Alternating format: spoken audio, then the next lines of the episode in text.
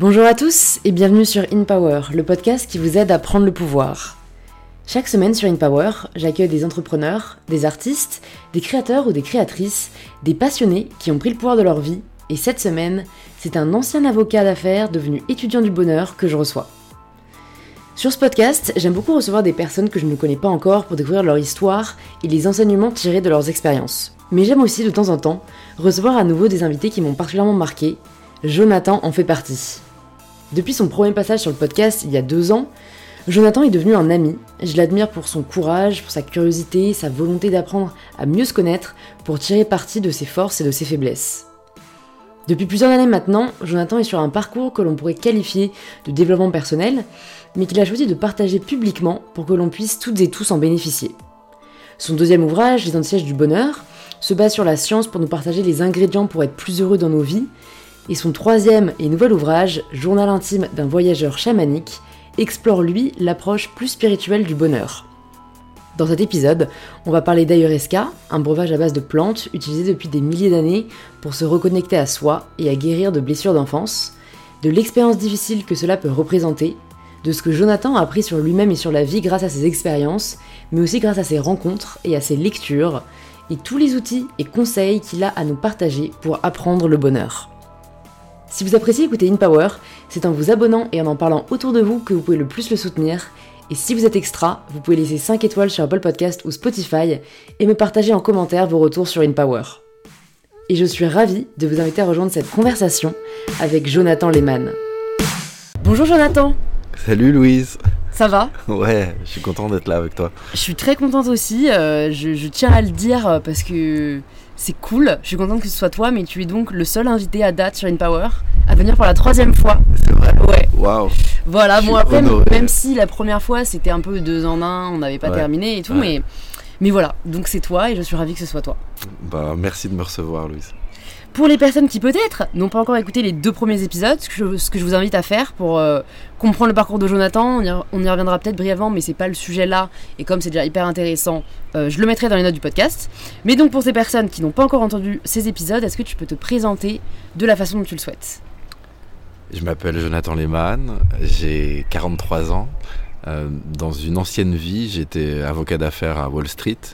Euh, j'étais euh, déprimé, j'aimais pas du tout ce que je faisais et je me suis lancé dans une grande recherche pour euh, égoïstement essayer de trouver mon bonheur personnel. Et grâce à cette recherche j'ai non seulement découvert plus de bonheur mais encore et surtout des principes, des techniques qui pouvaient aider tout le monde à vivre des vies plus heureuses, plus conscientes. Et donc je suis devenu étudiant du bonheur à plein temps au début, c'était euh, dans un blog, euh, la communauté des antisages du bonheur sur les réseaux sociaux. C'est devenu une application de méditation guidée parce que j'ai une passion pour la méditation. j'ai écrit des bouquins. on est là aujourd'hui pour parler du troisième. Et voilà. Et aujourd'hui, je, continue ce, parcours pour essayer de vivre une vie qui soit plus consciente, qui ait plus de sens. Mm. Euh, pour euh, essayer de, de, bah, de, de, contribuer non seulement à mon bonheur, à celui de ceux autour de moi, et aussi de, de contribuer, ça on en parlera peut-être un petit peu après, euh, à, à, faire évoluer notre espèce. Mmh, ouais, t'as, maintenant t'as une mission supérieure. alors la question qui me vient là, c'est, je me demande... Qu'est-ce qui, a, qu'est-ce qui fait, tu penses, que tu n'avais pas ce désir de sens et de conscience avant euh, et que tu l'aies pas eu plus tôt, quoi. Euh, qui est un truc un peu, j'ai l'impression, propre à notre génération. Mmh. Euh, qu'est-ce qui a. Ouais, pourquoi tu l'avais pas? Et après, on viendra sur qu'est-ce qui a fait que tu l'as eu. Je pense que j'étais en mode survie quand j'étais ado. en tout cas, c'était ça mon logiciel. j'ai vu mon père avoir des gros succès financiers et ensuite des grosses gamelles. Je me souviens que les huissiers venaient taper à la porte, euh, qu'il fallait dire Monsieur Lehmann n'habite pas ici. Euh. et donc moi j'avais cette conviction, euh, c'était à l'époque aussi où on parlait beaucoup du chômage, j'avais peur de, que j'allais devenir chômeur, que j'allais pas avoir d'argent pour moi, et donc j'étais vraiment concentré sur le fait de, de, réussir professionnellement, de gagner beaucoup d'argent, d'avoir un statut. Donc c'était vraiment ça, et puis en plus la société me disait que ça, ça allait me rendre heureux. Donc j'étais vraiment concentré sur un objectif qui était totalement égoïste, tourné vers moi. Quand j'ai coché toutes ces cases, quand j'ai eu l'argent, le statut et tout, et que je me suis rendu compte que j'étais pas heureux, là j'ai commencé, et c'était toujours une recherche égoïste, à euh, rechercher plus de bonheur. Mais euh, quand j'ai réussi à me rendre un petit peu plus heureux, euh, ce qui m'est venu naturellement, c'est en fait le c'est quoi? C'est dans Into the Wild, euh, Happiness only real if shared. Le bonheur n'est vrai que quand mm. il est partagé. Il n'y a pas de bonheur si c'est pas partagé. Et à partir du moment où tu commences à, t'aligner un petit peu plus, à être un petit peu plus heureux, tu commences à, naturellement, je crois, avoir plus d'empathie, à développer la compassion et à te tourner vers l'extérieur. Et c'est un truc qui est physiologique les, euh, euh, les études euh, sur, scientifiques sur la méditation montrent que plus tu médites, plus tu réduis la partie de ton cerveau qui est en charge de la peur, du stress, de la survie. L'amygdale, du coup. C'est ça.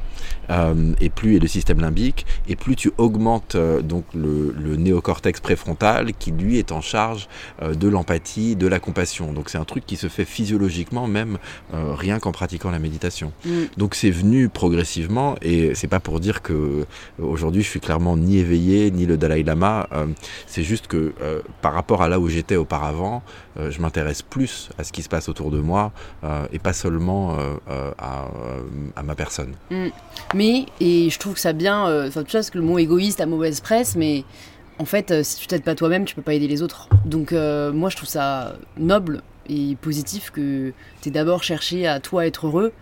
Plutôt que d'abord essayer de sauver les gens euh, alors que tu t'es pas sauvé toi-même, tu vois. Donc euh, je comprends totalement cette quête. Euh, mais pour, alors, en, réminiscence de nos conversations précédentes, je sais que tu as fait ce voyage autour du monde avec un ami je crois que c'est juste avant de partir aux États-Unis ou pendant.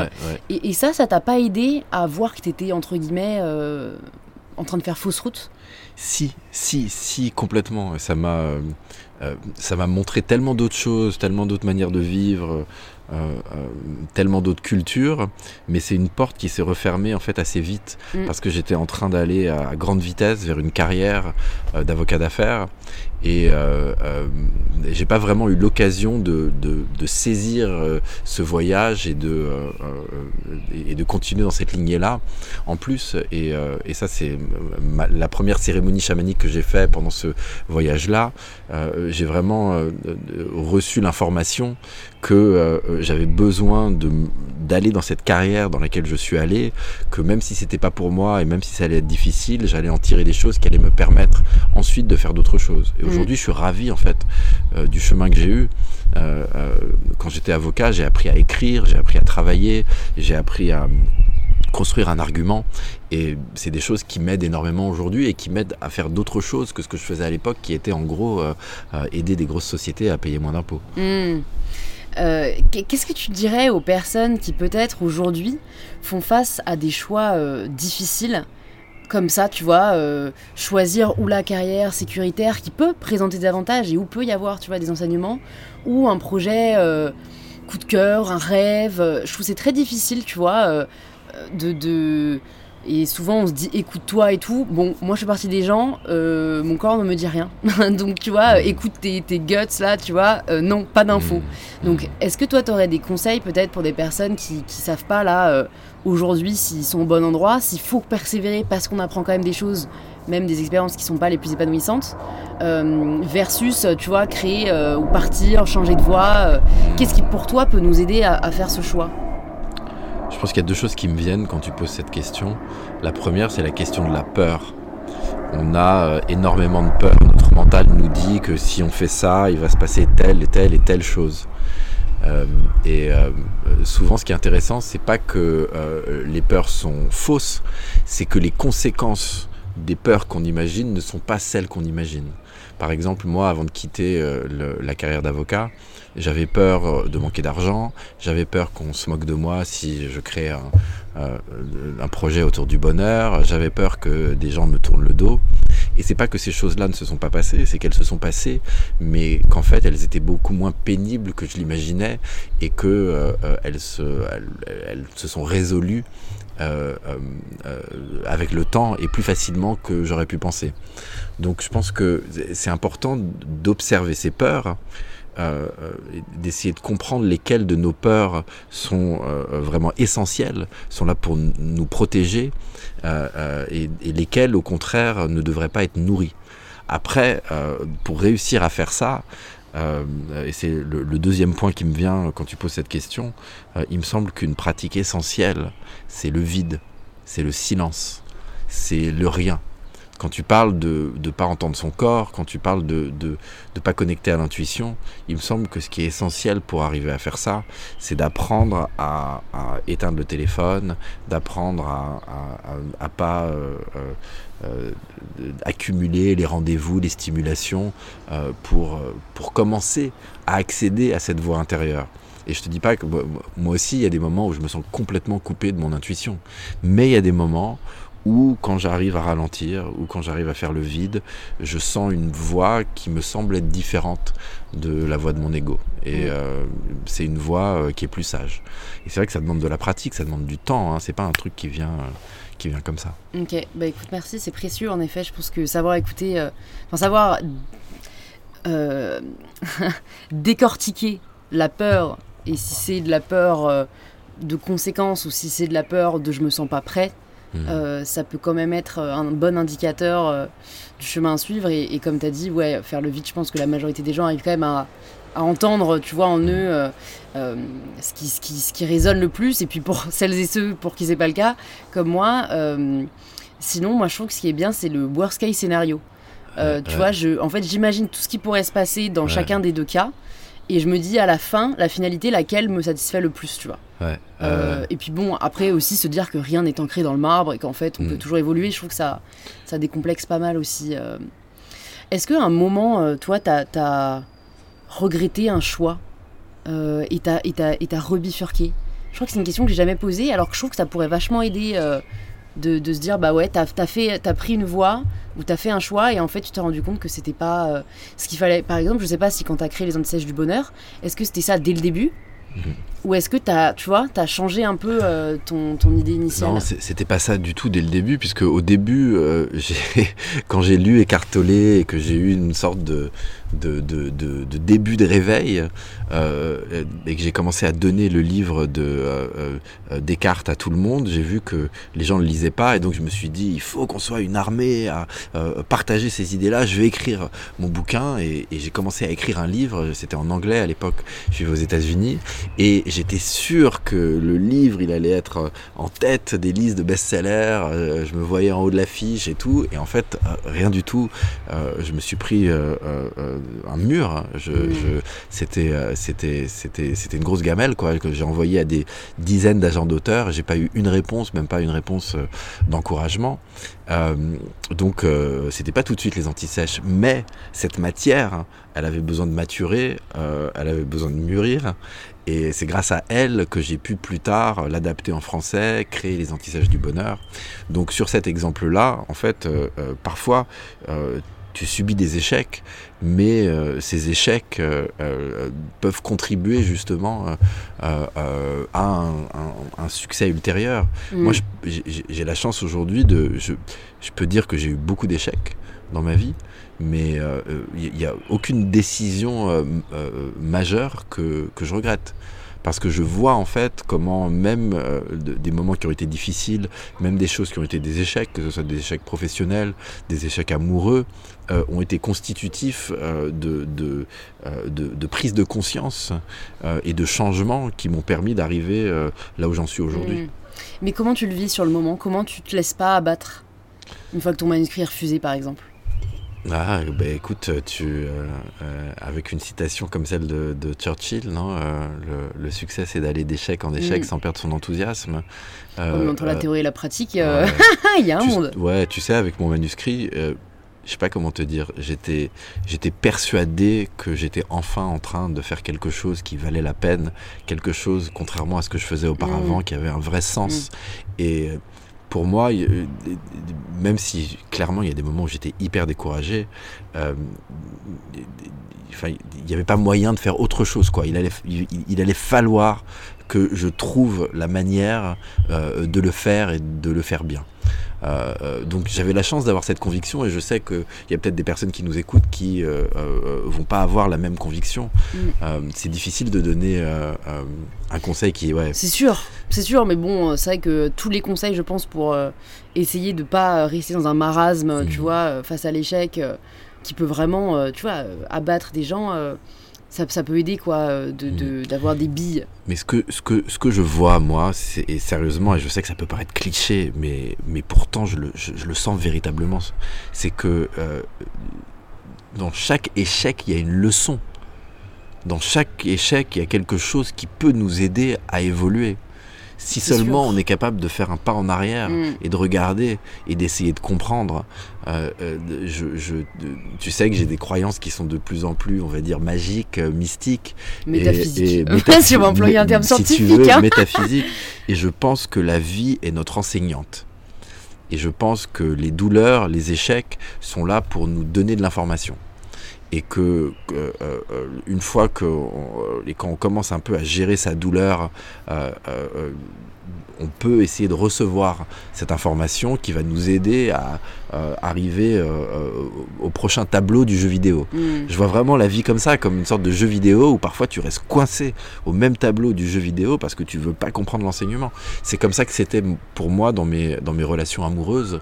Pendant des années et des années, je répétais les mêmes erreurs, je répétais les mêmes échecs, les mêmes douleurs, les mêmes tristesses, jusqu'au moment où j'ai enfin compris, putain, tu t'aimes pas tu t'aimes pas et donc tu as besoin de, de, rehausser l'image que tu as de toi-même euh, euh, euh, en te mettant avec des personnes qui cochent certaines cases entre guillemets objectives pour qu'on puisse voir la personne avec qui t'es et dire ah là là il vaut quelque chose sa vie vaut quelque chose et c'est seulement quand j'ai compris à quel point ça c'était une erreur comment c'était du narcissisme et que j'ai réussi à me tourner vers l'intérieur et à, me donner de l'amour et et à, et à et à commencer un rapport avec mon enfant intérieur que j'ai réussi sur cette question-là à passer au niveau d'après du jeu vidéo.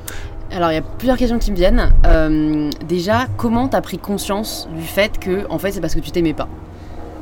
Genre quand, est-ce que tu l'as vraiment, tu vois, compris? Parce qu'il y a encore une fois la théorie et la pratique, mais quand est-ce que tu l'as profondément euh, compris? Je l'ai compris euh, d'abord, j'avais vu une vidéo d'un enseignant spirituel américain qui s'appelle Matt Kahn, euh, sur les flammes jumelles et les âmes sœurs. C'était à l'époque où euh, j'étais en train de rompre avec, euh, avec cette femme dont, dont, j'étais très amoureux. et on n'arrêtait pas de s'engueuler, c'était explosif, c'était terrible, je souffrais. Et, et, la vidéo disait que si vous êtes dans une relation comme ça, où il y a de l'abus, c'est que vous vous aimez pas. Euh, et, j'ai entendu ça pour la première fois, j'ai dit quoi? J'avais même jamais entendu ce concept de l'amour de soi. Et donc j'ai commencé à m'intéresser, à lire des bouquins, à essayer de comprendre, mais ça veut dire quoi? Et, j'ai vu qu'aujourd'hui tu as posté aussi sur ça, euh, sur l'amour de soi, parce que c'est un vaste chantier. Moi, ça fait mm. presque dix ans que je suis sur ce chantier-là. Euh, c'est d'ailleurs le, le, chantier dont je parle dans le livre, mais c'est d'abord tu prends conscience que tu t'aimes pas. Comment tu prends conscience que tu t'aimes pas euh, bah, tu vois, est-ce que tu as des addictions? Est-ce que tu es en train d'essayer de combler un vide?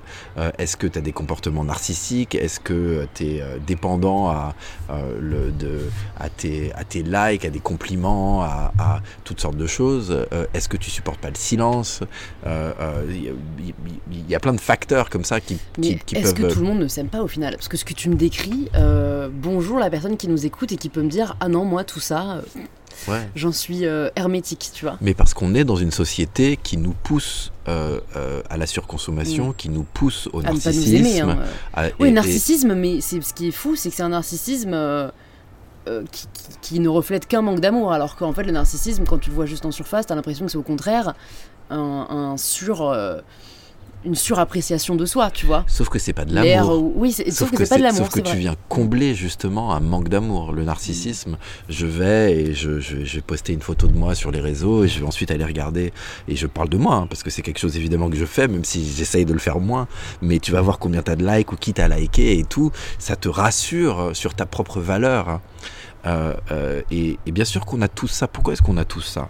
On a, euh, on, on, a tout ça parce que les blessures, elles se transmettent de génération en génération. Euh, donc on a des parents qui ont eu des blessures d'enfance.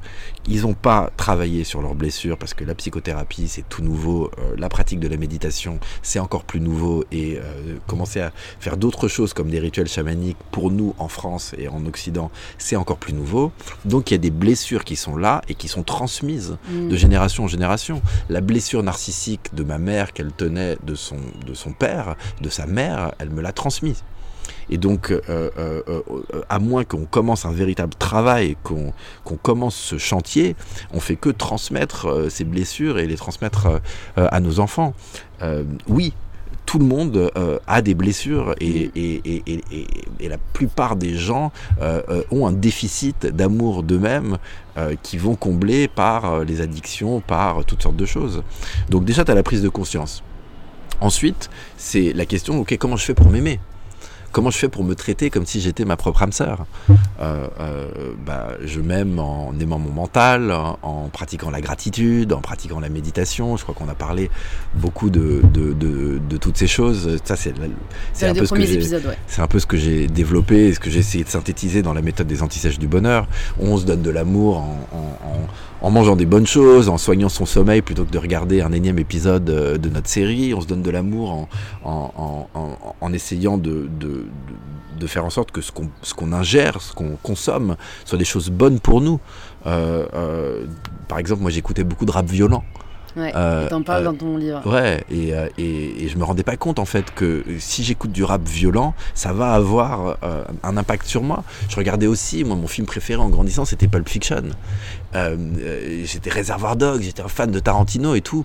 Et, et aujourd'hui, je regarde, je regarde ça, je suis un peu horrifié. Hmm. Je suis horrifié de me dire, putain, je m'exposais à ça. Je m'exposais à des meurtres, à du sang, à de la violence terrible, et tu sors pas indemne de ça. C'est pas t'aimer que de, de, de, de, pareil, de tu, tu, de manger un Big Mac, manger de, la nourriture industrielle à outrance, pareil, c'est quelque chose où tu, tu, sais, c'est pas comme manger quelque chose qui vient de la terre que, que quelqu'un a fait pousser avec amour parce que tout est connecté.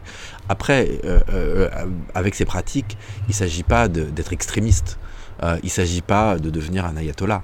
Euh, mais juste de comprendre ce qu'on fait quand on le fait. Ça m'arrive de manger une, une, barquette de frites dans une fête foraine, euh, de, de, de, fin de, de, de, manger des, des, occasionnellement des trucs de fast-food, de manger un paquet de chips, enfin, euh, je parle que de pommes de terre, mais. le mec n'a plus d'addiction. J'adore les frites. non, mais, comme tu dis, c'est au contraire, il y a aussi beaucoup de, de bienfaits dans mm. l'équilibre et dans la, la balance, tu vois, en anglais, et c'est quelque chose, à mon avis, que notre société n'est pas non mm. plus friande de ça. Et c'est marrant, c'est ton ami euh, coach euh, qui me disait euh, ce matin que en fait tout est équilibre. J'ai trouvé que c'est très intéressant comme, comme théorie. le masculin, le féminin, le soleil, tu vois, la lune. il me prenait d'autres exemples dans la nature et en fait il me dit si tu regardes, tout est équilibré mm, en fait dans la mm, nature. Le, on est fait pour être équilibré. Et en fait nous-mêmes, souvent on n'est pas équilibré quoi. c'est ça. C'est ça, on n'est pas équilibré. Mais justement, pour essayer euh, atteindre cet équilibre, en fait, ça c'est le point que j'ai découvert plus récemment. Une fois que j'ai commencé à m'aligner un petit peu, j'ai commencé à me donner un peu plus d'amour à mon corps, à mon mental. Ce que j'ai découvert, et ça c'est encore c'est un cliché, mais pourtant c'est quelque chose qui est, tellement vrai, c'est le rapport à l'enfant intérieur. Hmm. C'est euh, euh, le, le sage bouddhiste qui est mort récemment, Thich Nhat Hanh, hmm. parle dans son livre sur l'enfant intérieur du fait que chaque jour, il faut parler à son enfant intérieur et écouter ce qu'il ou elle a à nous dire. Euh, euh, c'est quelque chose qui me passait complètement au-dessus de la tête auparavant. Je n'avais pas accès à cet enfant à l'intérieur de moi qui a mal, qui a peur, qui arrêtait pas de dire mais pourquoi on m'aime pas, euh, pourquoi euh, euh, j'ai pas l'attention que, que, je devrais avoir, pourquoi les gens ils sont injustes avec moi, et, et, je l'écoutais pas, je l'entendais pas, et, je viens seulement récemment de commencer à vraiment développer un rapport avec cet enfant, à essayer de l'écouter, à le visualiser. J'applique la méthode Rennes de, de Tara Brach, qui qui nous invite justement à essayer, quand tu as de la colère, quand tu as de la frustration, à aller écouter qu'est-ce que te dit euh, ton enfant intérieur? Et à aller ensuite donner de l'amour à cette partie de toi qui a mal. Et tous les jours, moi, cette partie de moi, elle a mal. Et euh, euh, ça, peut se passer de différentes façons, mais, mais par exemple, que, quand j'ai des engueulades avec, avec Jeanne, ma compagne, euh, si elle me coupe la parole ou qu'elle dit quelque chose que, que, qui me blesse, tout de suite, je, je, je vois maintenant qu'il y a quelque chose à l'intérieur de moi qui hurle et qui est un enfant et qui dit, et qui, c'est, Calimero, hein, c'est vraiment trop injuste. c'est, c'est, c'est, et, et, en fait, le problème, c'est que auparavant, 100% du temps où ça se passait, ça, j'attaquais je contre-attaquais, j'attaquais à l'extérieur, j'insultais, je pointais du doigt et tout, et ça fait que grossir le problème. Mm.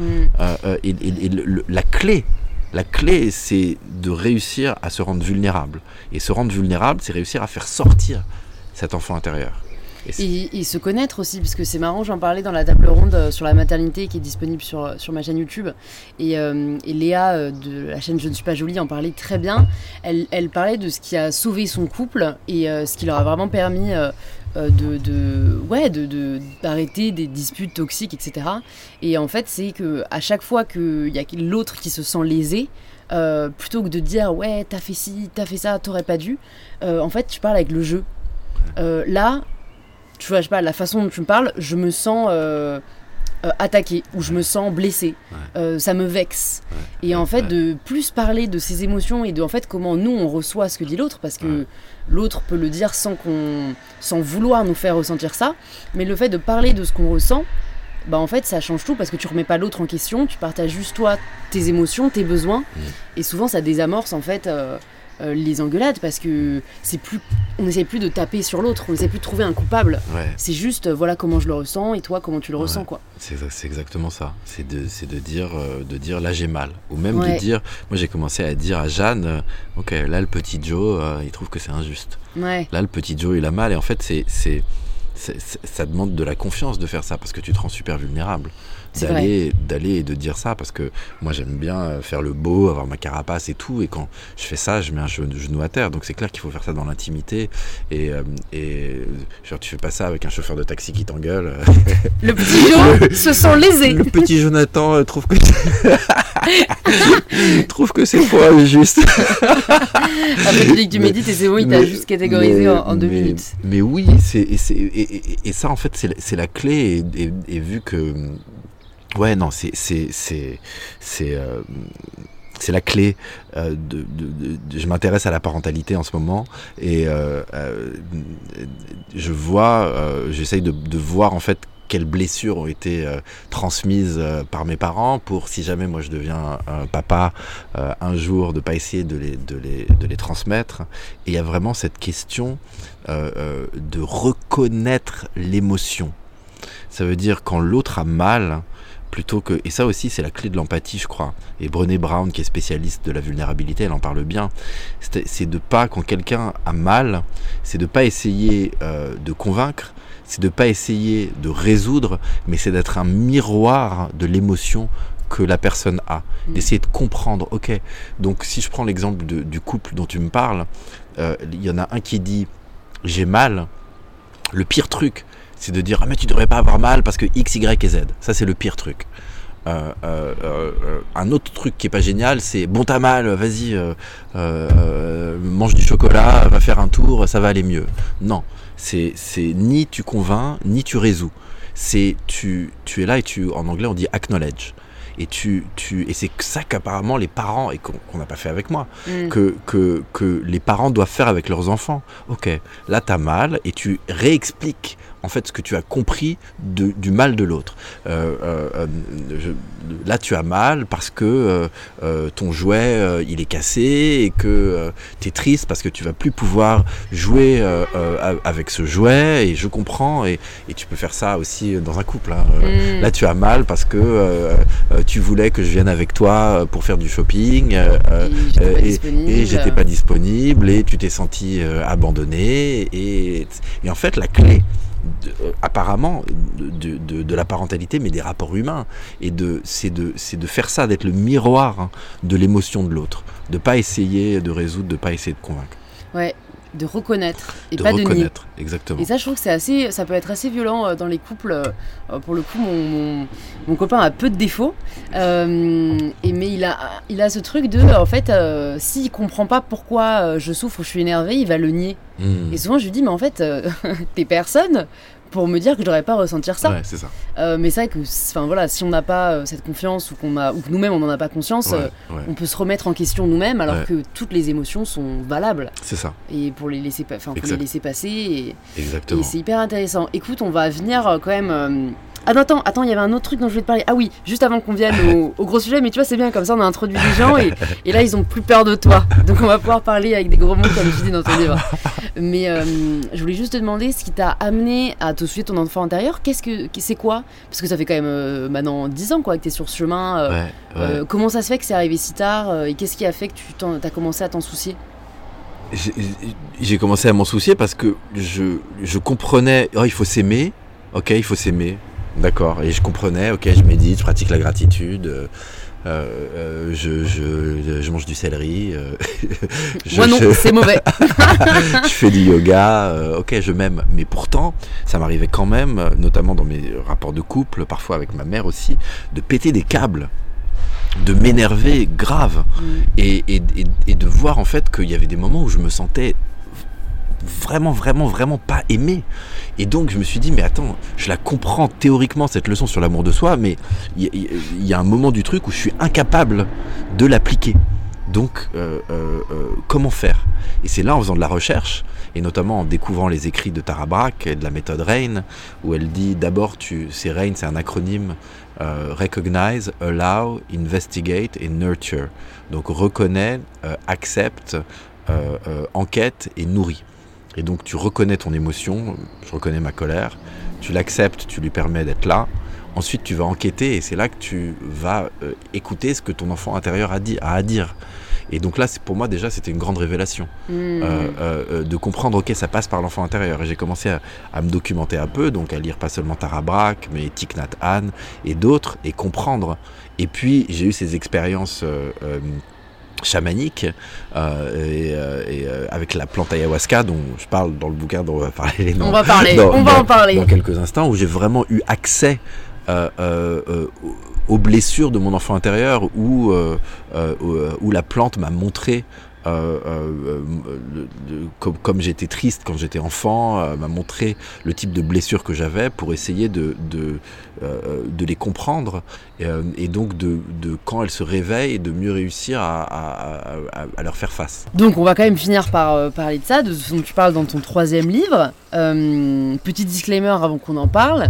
Mais de toute façon, je l'ai déjà fait, euh, vu qu'il y avait quand même eu l'épisode avec Elodie Mazza aussi, où voilà, fallait être ouvert d'esprit. Euh, même ouverture d'esprit, euh, s'il vous plaît, chers auditeurs et auditrices, pour cet épisode. On va parler euh, bah, donc de- de- d'expériences chamaniques, notamment de, du breuvage qui est l'ahuresca. Euh, donc je pense que Jonathan parlera bien mieux que moi. Donc Jonathan, est-ce que tu peux me dire ce que c'est? Et puis après nous dire peut-être... euh, alors, t'as un peu parlé de cette première expérience qui en soi n'a pas été hyper significative parce qu'en fait la plante t'a plutôt dit de continuer dans ta voie. Moi ce qui m'intéresse c'est qu'est-ce qui a fait que un jour t'en as, tu t'es dit allez, je, je le retente, j'y retourne. Euh, voilà, donc si tu peux nous présenter un peu ce que c'est et après nous, nous dire ça. Et, et- ouais, et avec le cheminement. Avec le cheminement du coup, Ouais, ouais. Euh, donc la plante dont il est question euh, s'appelle l'ayahuasca. Euh, l'ayahuasca, c'est une plante qui est considérée comme sacrée en Amazonie. C'est en fait la mixture de deux plantes.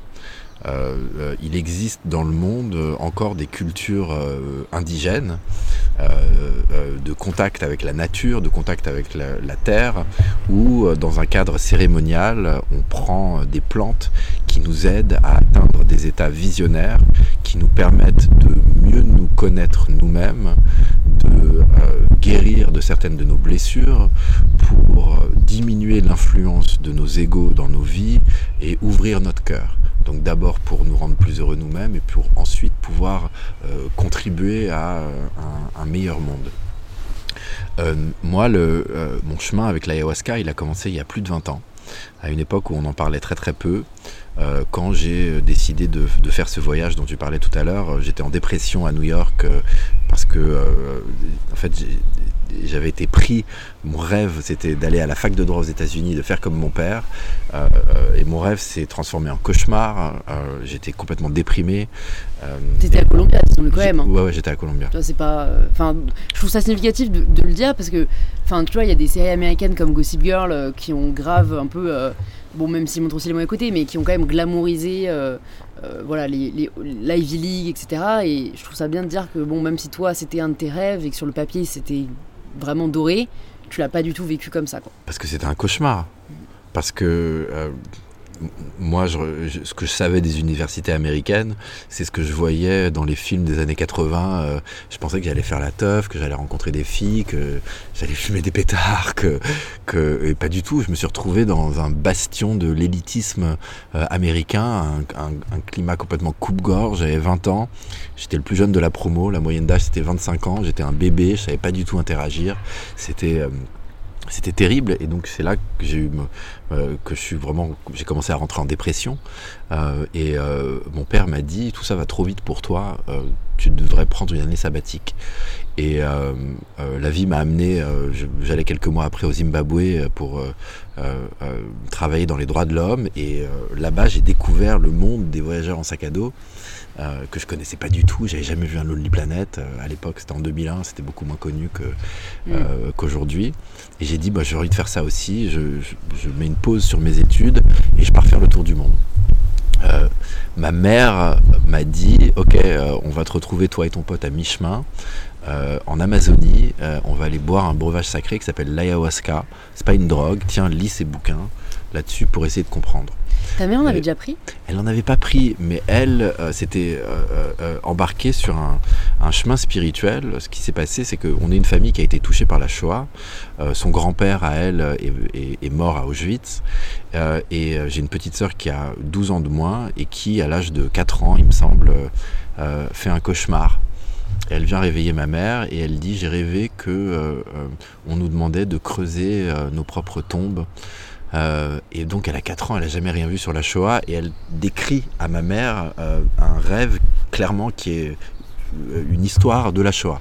Et donc là, ma mère se dit, c'est quand même un peu, c'est un peu fou cette histoire, d'où ça vient, qu'est-ce qui se passe, est-ce qu'il y a un truc transgénérationnel Et donc elle se lance, elle, dans une sorte de, de grande recherche spirituelle pour comprendre qu'est-ce qu'on est, est-ce qu'il y a une âme, euh, euh, euh, sortir un peu de la logique matérialiste de la société des années 90 dans laquelle on vivait. donc elle, a essayé toutes sortes de choses, elle a lu toutes sortes de bouquins et quelqu'un lui a suggéré, et on lui a suggéré à plusieurs reprises, d'essayer ce travail chamanique d'ayahuasca, qui est donc un travail de purification, euh, un travail pour ouvrir le cœur. Elle était très curieuse euh, et elle, a décidé d'aller en Amazonie et de le faire avec nous. Donc moi, je l'ai fait à l'âge de 20 ans. Euh, à l'époque, j'avais pas commencé de travail sur moi, euh, pas commencé de travail spirituel, donc j'en ai pas, euh, j'ai pas reçu grand chose de cette expérience. J'ai reçu qu'il fallait que je continue sur mon chemin, que, que j'aille faire ce taf d'avocat que j'avais pas envie de faire parce que ça allait être, ça allait me permettre de faire d'autres choses. Mais à part ça, ça n'avait pas été vraiment riche spirituellement. Mais il s'est trouvé qu'une dizaine d'années plus tard, c'est revenu sur mon chemin alors que je commençais euh, euh, à petits pas à faire un travail, à commencer à méditer, à commencer à m'intéresser au yoga. T'avais quitté ton taf à ce moment-là ou pas Ou t'étais pas encore euh, J'avais quitté mon taf. Je venais de quitter mon taf. ouais, j'avais pas encore, j'avais pas encore fait ce shift. J'étais entre avocat et étudiant du bonheur à l'époque où j'étais start-upper. D'accord. Et, j'ai bu l'ayahuasca en, en, Californie et à Porto Rico. C'était des bonnes expériences, mais qui n'étaient pas hyper concluantes. Euh, en revanche, euh, il y a eu un moment, encore cette fameuse rupture euh, amoureuse qui, a été un tournant dans ma vie, où là, clairement, c'est comme s'il y avait une voix qui est venue me, me, me, chuchoter à l'oreille ces trois syllabes, ayahuasca, quatre syllabes, ayahuasca. c'est dur à écrire. Hein. Ouais, c'est quatre syllabes, et où là, j'ai compris, ok, je dois guérir. Et je ne savais pas exactement de quoi il fallait que je guérisse, mais je savais qu'il fallait que je guérisse. Et j'avais rencontré un prof de yoga qui m'avait parlé d'un chaman extraordinaire. Et, euh, j'ai contacté euh, euh, ce chaman au travers d'amis de, communs. C'est Eduardo C'est Eduardo. C'est Eduardo, qui est le, le, chaman dont je parle dans le bouquin.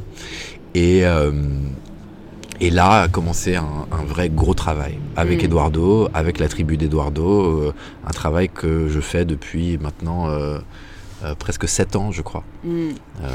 Est-ce que peut-être pour les personnes qui nous écoutent et qui maintenant sont curieuses de savoir ce que c'est une cérémonie d'ayahuasca, mm.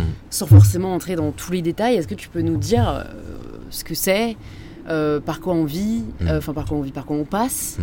euh, et, peut-être ce qu'on en retire, tu vois. Parce que ouais, je pense que voilà, si les personnes qui nous écoutent n'en ont jamais entendu parler, ça reste un peu, un peu abstrait. L'ayahuasca, donc, c'est ce qu'on appelle une plante enseignante. concrètement, c'est un breuvage qui est fait à partir de la mixture de deux plantes.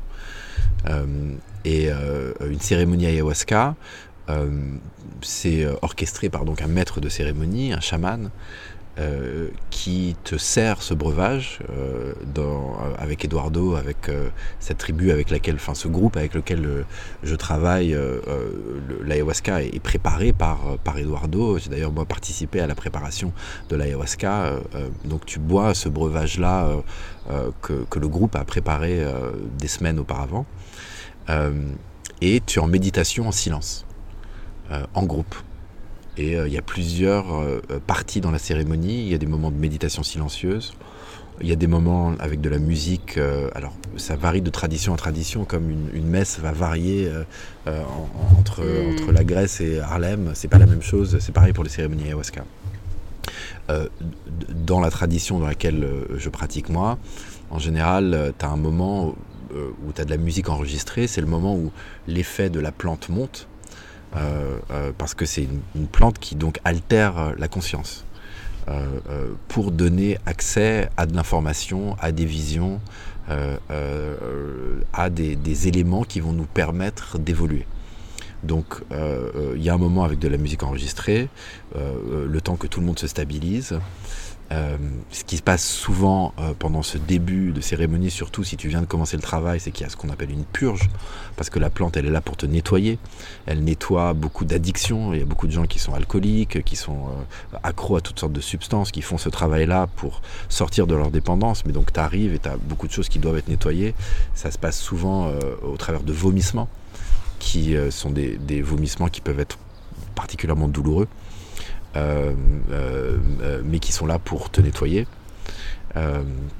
Après ces débuts, il y a un moment qui est un peu un tournant où le maître des cérémonies chante des chants sacrés, où il invoque le monde invisible. Donc là, c'est le moment où tu, tu, connectes à l'invisible, tu connectes aux esprits. Et euh, euh, la cérémonie se termine par un moment euh, de musique avec des instruments de musique, qui est un moment plus de célébration. Maintenant, au travers de la cérémonie, tu passes par toutes sortes d'états. c'est difficile à décrire parce que chaque cérémonie est différente et puis en plus c'est différent pour toutes les personnes. À l'autre, Tu peux tu peux avoir des visions en couleur, tu peux comprendre des choses sur toi, sur ta famille, sur des gens autour de toi. Euh, il peut se passer toutes sortes de choses. Moi, ce que je raconte, par exemple, dans, dans le livre, euh, j'ai vu des choses par rapport à, des addictions. Euh, j'ai compris la racine de certaines addictions. j'ai compris des problèmes que j'avais pu avoir par rapport au couple, de mauvais choix de partenaires qui étaient donc liés à une carence d'amour de moi-même. J'ai vu des choses par rapport au sexe. J'ai vu aussi beaucoup de choses dans le cadre de cérémonies ayahuasca concernant un peu la folie humaine. Euh, euh, les, dégénérescences de l'ego.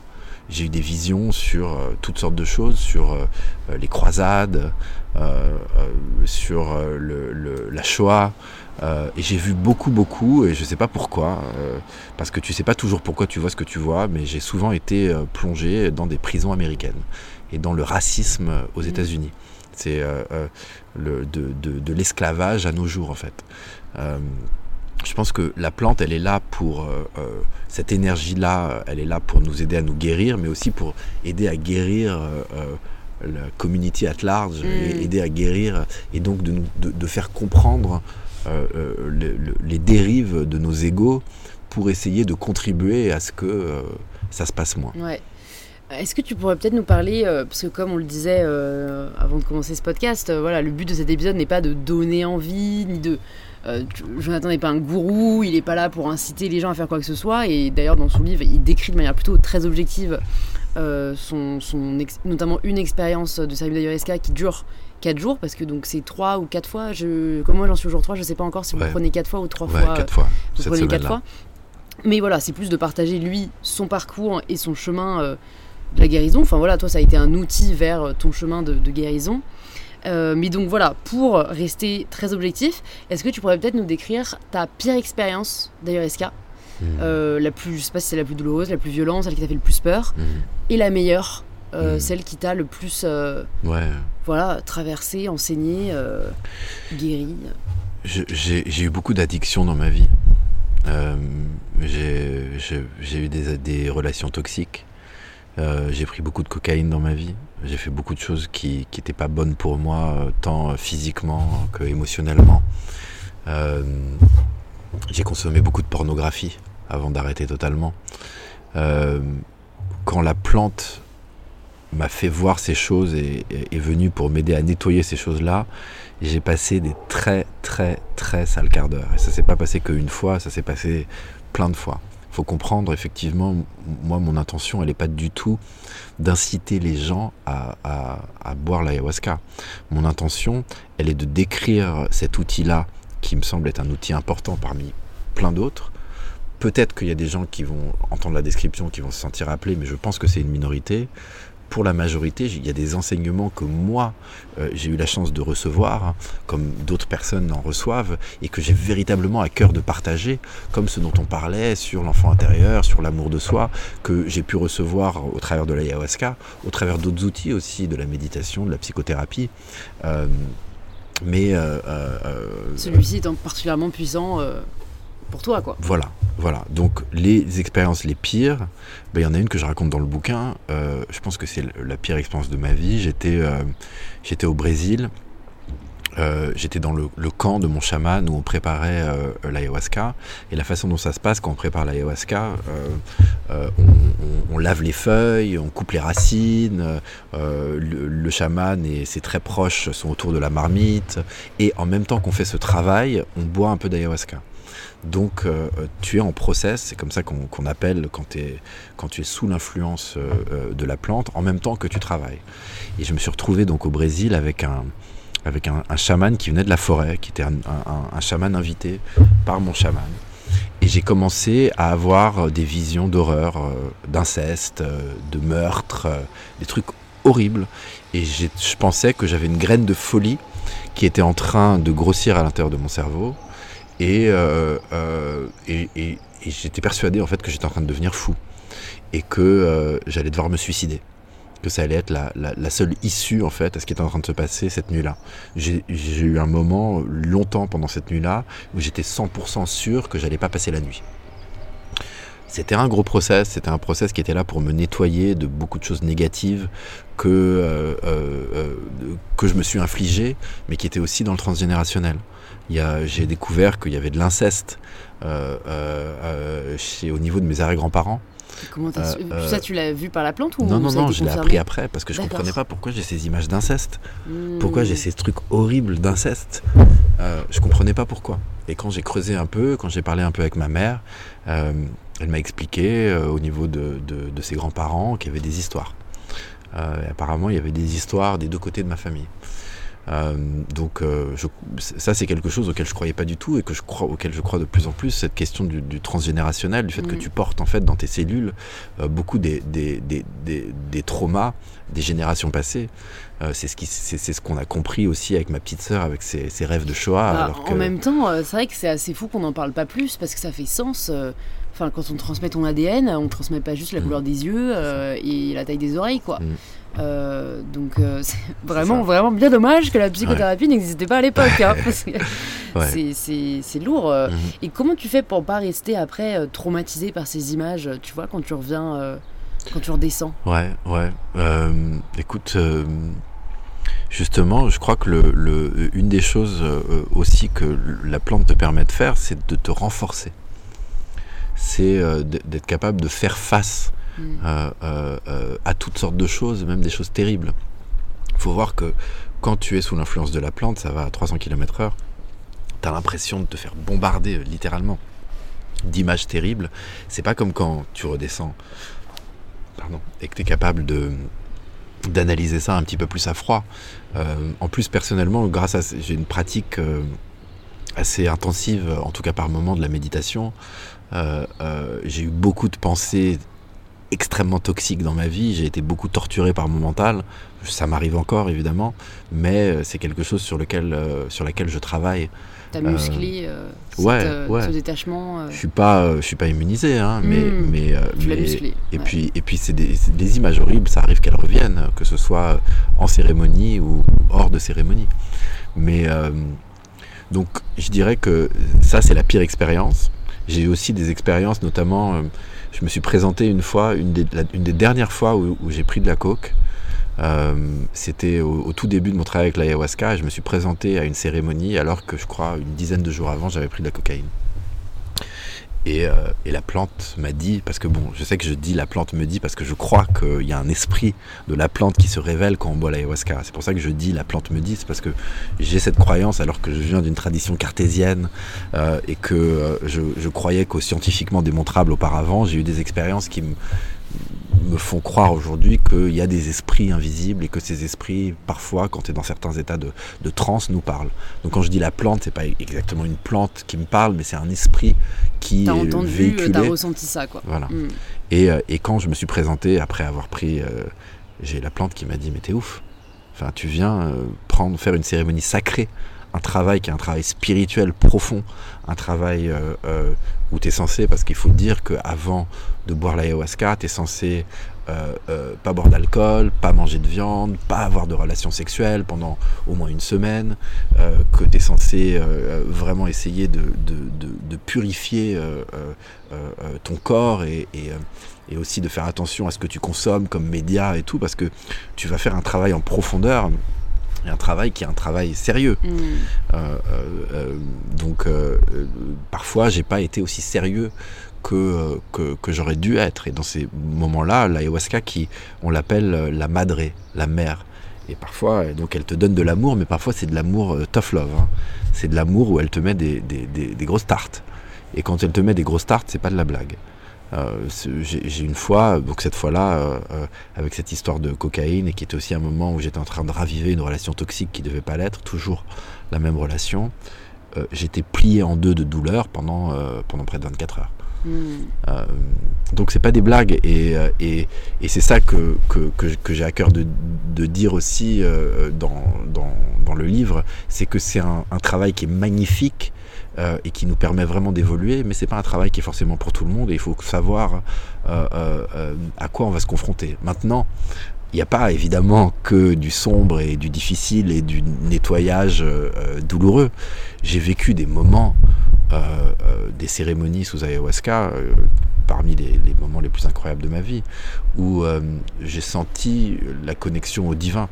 Tu peux nous parler d'une fois peut-être en particulier où tu Enfin, vraiment, tu t'es dit là, ça, ça, ça a tout. Attends, je vais laisser passer la moto. 50 minutes, je retiens. Où tu t'es dit, euh, je sais pas, où tu vraiment, t'as jamais en effet été aussi euh, heureux ou, bien, tu vois, qu'à ce moment-là. Ouais. Euh, et bah, euh, Peut-être qu'en fait il y a que des moments horribles et le bien il vient sur le long terme, je sais pas. Hein. Non, pas du tout. Il y a des moments incroyables. Il y a des, il y a des moments où tu ressens euh, la compassion immense, où tu, comme si l'autre était toi.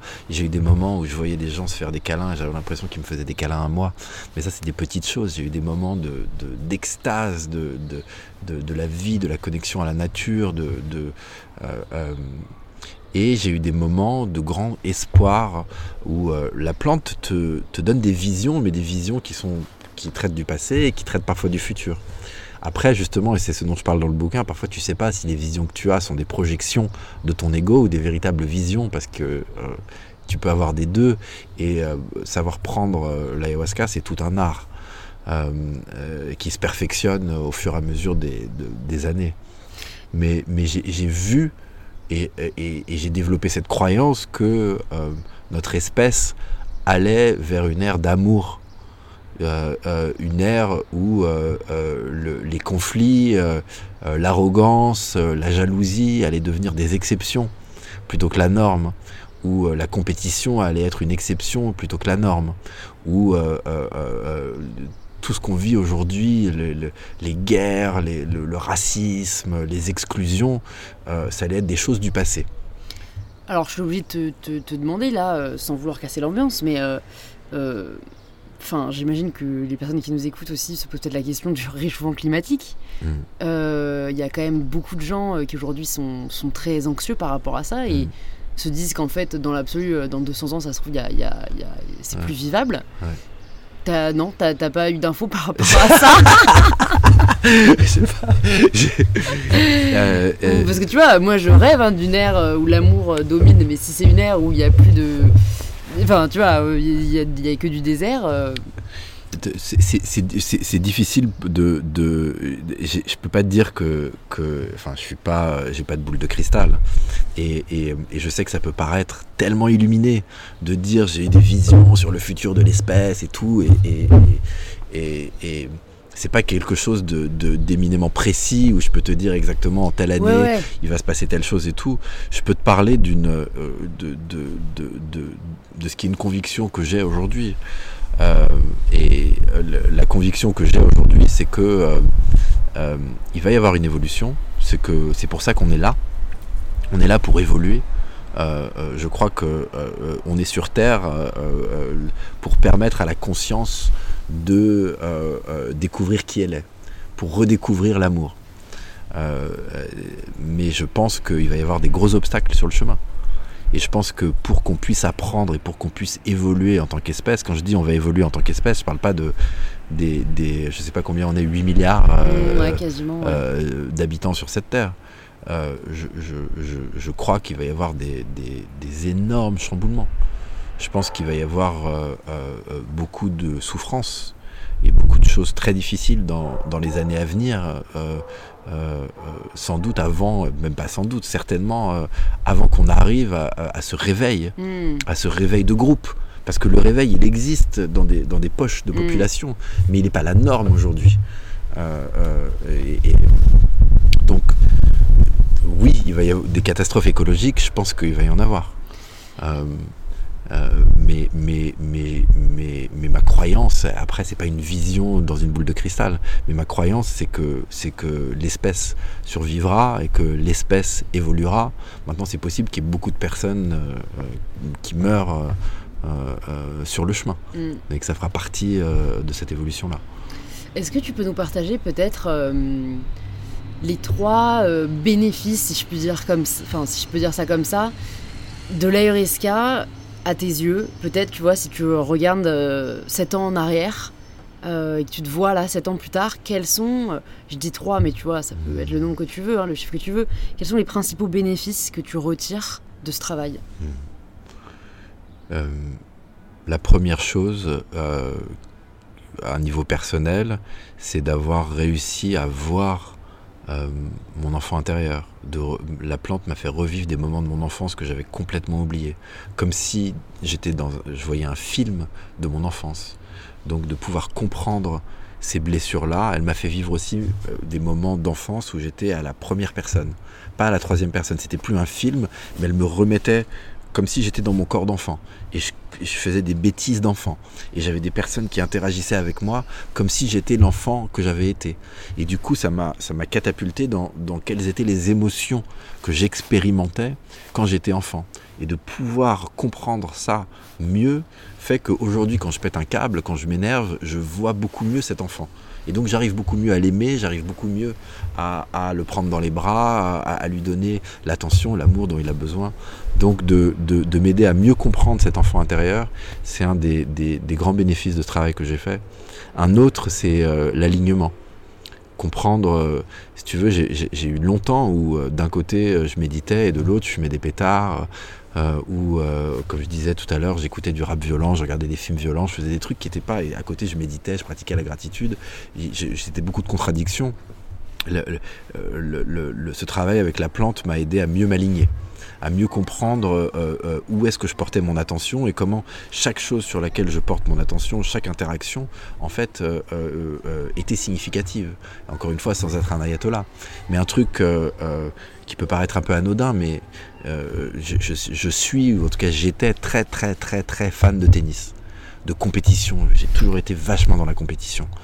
Et, j'ai compris en fait que je pouvais pas m'intéresser autant à la compétition de haut niveau et d'aussi près, de regarder les scores, de suivre les matchs d'aussi près, et ensuite moi ne pas être dans une logique de compétition et combien il a de followers, combien il a vendu de bouquins, combien il a de trucs et tout. Que si je voulais être dans, dans, moins de la compétition masculine, plus de la collaboration féminine, donc plus d'amour, plus d'ouverture, il fallait peut-être que je regarde un peu moins de sport à la télé, que je suive un peu moins. Euh, c'est des exemples, il y en a plein, c'est les substances, c'est ce qu'on mange. Euh, donc c'est ce concept de l'alignement. Alors je me permets du coup de te couper là avant d'en venir au dernier bénéfice. Euh, c'est pas trop dur du coup de vivre après dans la société dans laquelle on vit tu vois, parce que s'il faut, entre guillemets, j'exagère, mais éteindre la télé dès qu'on voit un match, éteindre la radio dès qu'on entend du rap violent, euh, cacher son nombre de likes ou d'abonnés euh, parce qu'on a pas. Tu vois, il y a un côté un peu, je trouve. Euh, bah, we still have to live in this reality until it change quoi. Mais grave, ouais, mais grave, grave. Non, il s'agit pas d'éteindre la radio quand on entend une chanson de rap ou de ne pas regarder de match. Ça m'arrive. Encore une fois, c'est une question d'équilibre. C'est pas une question. Ça m'arrive de regarder des matchs. C'est juste que avant ou disons dans une année, j'allais pouvoir regarder, je sais pas moi, 50 matchs de tennis dans l'année. Aujourd'hui, j'en regarde 3.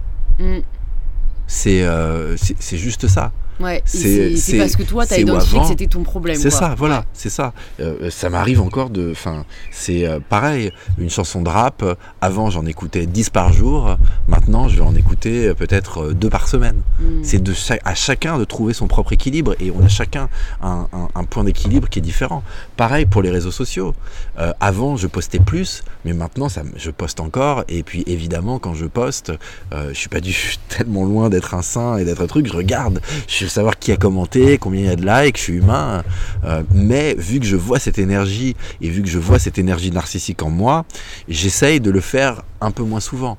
À chacun, je pense que vivre, euh, euh, c'est apprendre et à chacun de trouver son bon équilibre. Je pense que chaque personne qui nous écoute sait que, et c'est mon cas aussi et c'est ton cas aussi, sait que il ou elle a un comportement que il ou elle fait trop.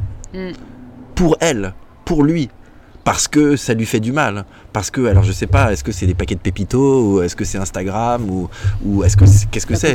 Pour moi, c'est ça, c'est ça, c'est ça. Pour moi, euh, c'était c'était le tennis, hmm. un des trucs. Mais je le voyais pas. Un autre truc con, c'était Marvel.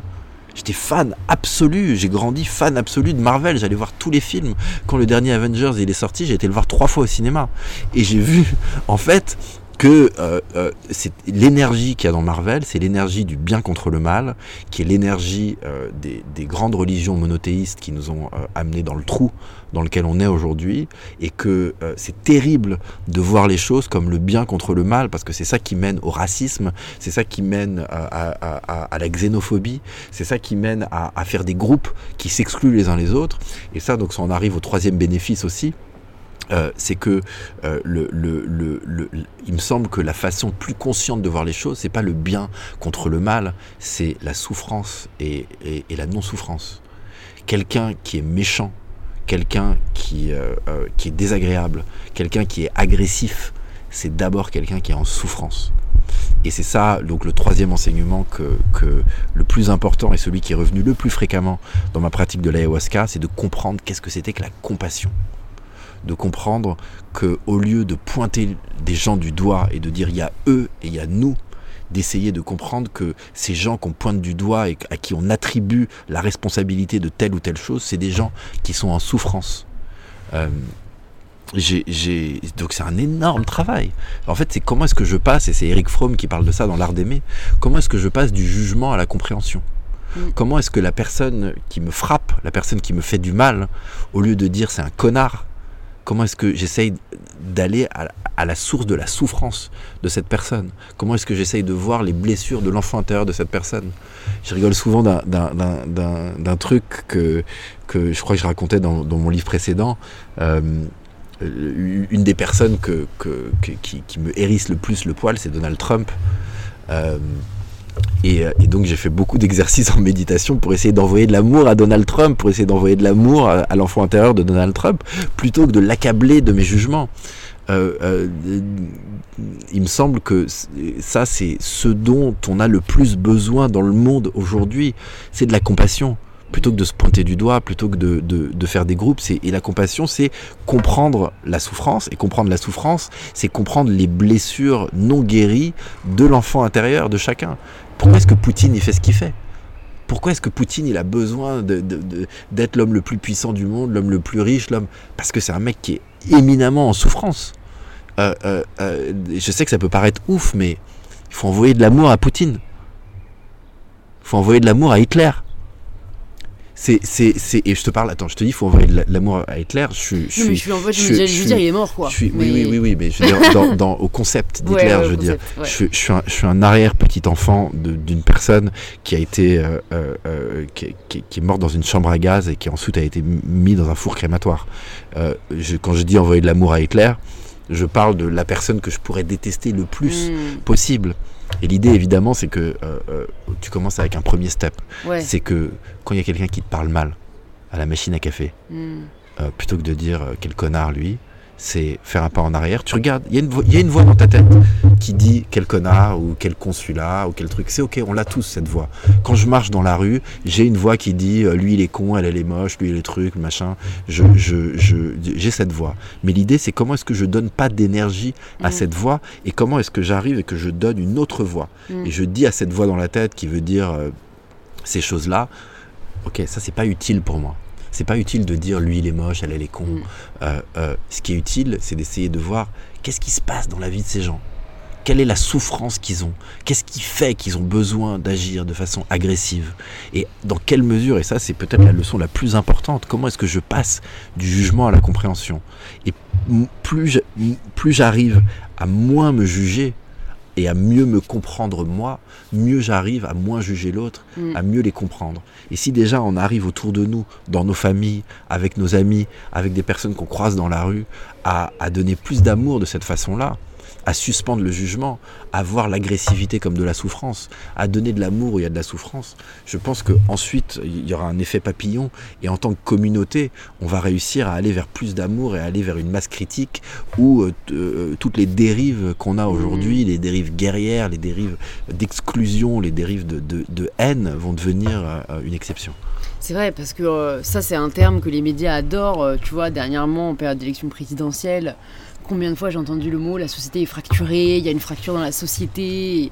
Et, euh, ça vient, enfin voilà, je, juge personne et tu l'as très bien dit, j'y reviendrai aussi après, mais c'est vrai qu'il y a ce truc où moi j'ai vraiment du mal à comprendre comment on peut euh, blâmer une ethnie ou tu vois euh, des personnes de par leur nationalité ou, leur couleur de peau ou autre, leur religion et en fait, euh, comme tu dis, c'est, enfin, je me rends compte, c'est un vrai manque de compassion et d'identification et de, de, se mettre à la place de l'autre, quoi. Hmm. C'est très moi-je, moi-je, moi-je. Hmm. Et, et, on a et, et, je sais pas il y a aussi d'autres choses qui le permettent mais c'est vrai que la URSK a l'air de permettre ce sentiment de, de, connexion où voilà les personnes qui sont quand même dans un chemin spirituel parlent de conscience universelle dont on n'a pas du tout conscience en fait tant qu'on n'a pas fait un travail de ce type-là, mmh. euh, où en fait euh, on pense avant tout à nous, nos intérêts, et c'est tout à fait humain j'ai envie de dire, mais je pense que ce qui est humain aussi c'est de sentir qu'on est une communauté et que si on n'est pas seul sur Terre c'est pour une raison quoi. Mmh. Mais en fait, il y, a une, il y, a une, très très forte dualité en nous. Et tout à l'heure, on parlait du système limbique et du, euh, et du néocortex. Et euh, on peut parler aussi de, de, la survie et de l'amour. Il y a toujours cette dualité qui existe. Euh, c'est ça, qui existe au, au, au niveau intérieur, qui existe aussi au niveau extérieur et dans, et, et dans la globalité. Il me semble qu'il y a des études sur les bébés qui ont montré dès que tu es bébé, euh, euh, tu, euh, tu sais punir quelqu'un qui est différent de toi et qui commet un mauvais acte. Donc ce serait engrammé en nous de, de, de, de, faire la différence entre les groupes. Entre celui qui est comme moi et celui qui est différent de moi. Donc ça ferait partie de notre nature animale. De la même façon que l'amour fait aussi partie de notre nature animale. On a ces deux choses à l'intérieur de nous. Et le, le- le challenge, c'est comment est-ce que, est que j'apprends à garder les bonnes choses de ma nature animale et mettre de côté les choses qui sont moins bonnes. C'est effectivement, quelque part, il y a quelque chose de naturel d'être dans le euh, nous contre eux. C'est pour ça que le foot, c'est si populaire. Mm, Mon vrai. équipe, elle est meilleure que ton équipe. euh, Et on Et- voit de- quand même les excès dans lesquels peuvent se mettre des supporters. Mais évidemment, Alors mais tous les qu'ils ils ont rien fait. Ouais. Enfin, ils leur ont rien fait. Ils ont juste Euh, euh, marqué un but de plus, Mais c'est ça. Mais je sais plus qui a dit. euh, je sais pas si c'est Nietzsche ou. C'était peut-être Jean-Pierre Pernaud. Le parallèle est énorme. Qui a dit le, le- la, la, la, le- le- euh, la folie est l'exception chez l'individu et la norme dans le groupe. Hmm. Et, et le groupe, en fait, est amené à se différencier des autres groupes. Et, et c'est ça tout le problème qu'on a. Et en fait, euh, si on veut comprendre le déficit de compassion qu'il y a, il suffit de regarder le déficit de compassion qu'on a envers nous-mêmes et qu'on a envers nos voisins, ou qu'on a envers des collègues, ou qu'on a envers des personnes qu'on n'aime pas. Hmm. Parce que tout se répercute. À chaque fois qu'il y a une partie de moi que j'aime pas, à chaque fois que je me dis t'es trop bête, t'es trop nul, tu vaux rien et tout, je vais dire ça d'autres personnes. Et donc je vais être dans le jugement plutôt que de la compassion. À chaque fois que je vais dire non, c'est pas grave, je suis là pour toi, je te pardonne, t'as le droit de faire une erreur. Parce que ça aussi, c'est une des grandes leçons que moi j'ai eues dans l'ayahuasca. Ça a été, ça un des, des- Je suis encore en train d'assembler le Lego euh, de l'amour de soi, mais une des briques, c'est de me pardonner. J'ai appris à me pardonner. J'ai appris euh, quand je saoule quelqu'un parce que je mets la pression, parce que j'envoie trop de messages pour demander ce que je veux, euh, quand euh, je dis une bêtise, quand je dérange quelqu'un. Avant, je pouvais être mortifié. Je pouvais, pendant des jours, y penser, me dire que j'étais nul, que je valais rien et tout. Et j'ai appris à me pardonner. Et encore une fois, ça vient au rapport qu'on a avec l'enfant intérieur. Hmm. Parce que l'enfant intérieur, il dit je suis pas aimé, je veux pas être aimé, on va, on va me détester, on va me rejeter et tout. En tout cas, c'est ce qui se passe avec, avec le petit Joe, avec mon enfant intérieur. Et donc, si j'apprends à me pardonner, si j'apprends à le prendre dans les bras, cet enfant, à lui dire je suis là pour toi, à lui dire je t'aime, je serai toujours, toujours, toujours là pour toi.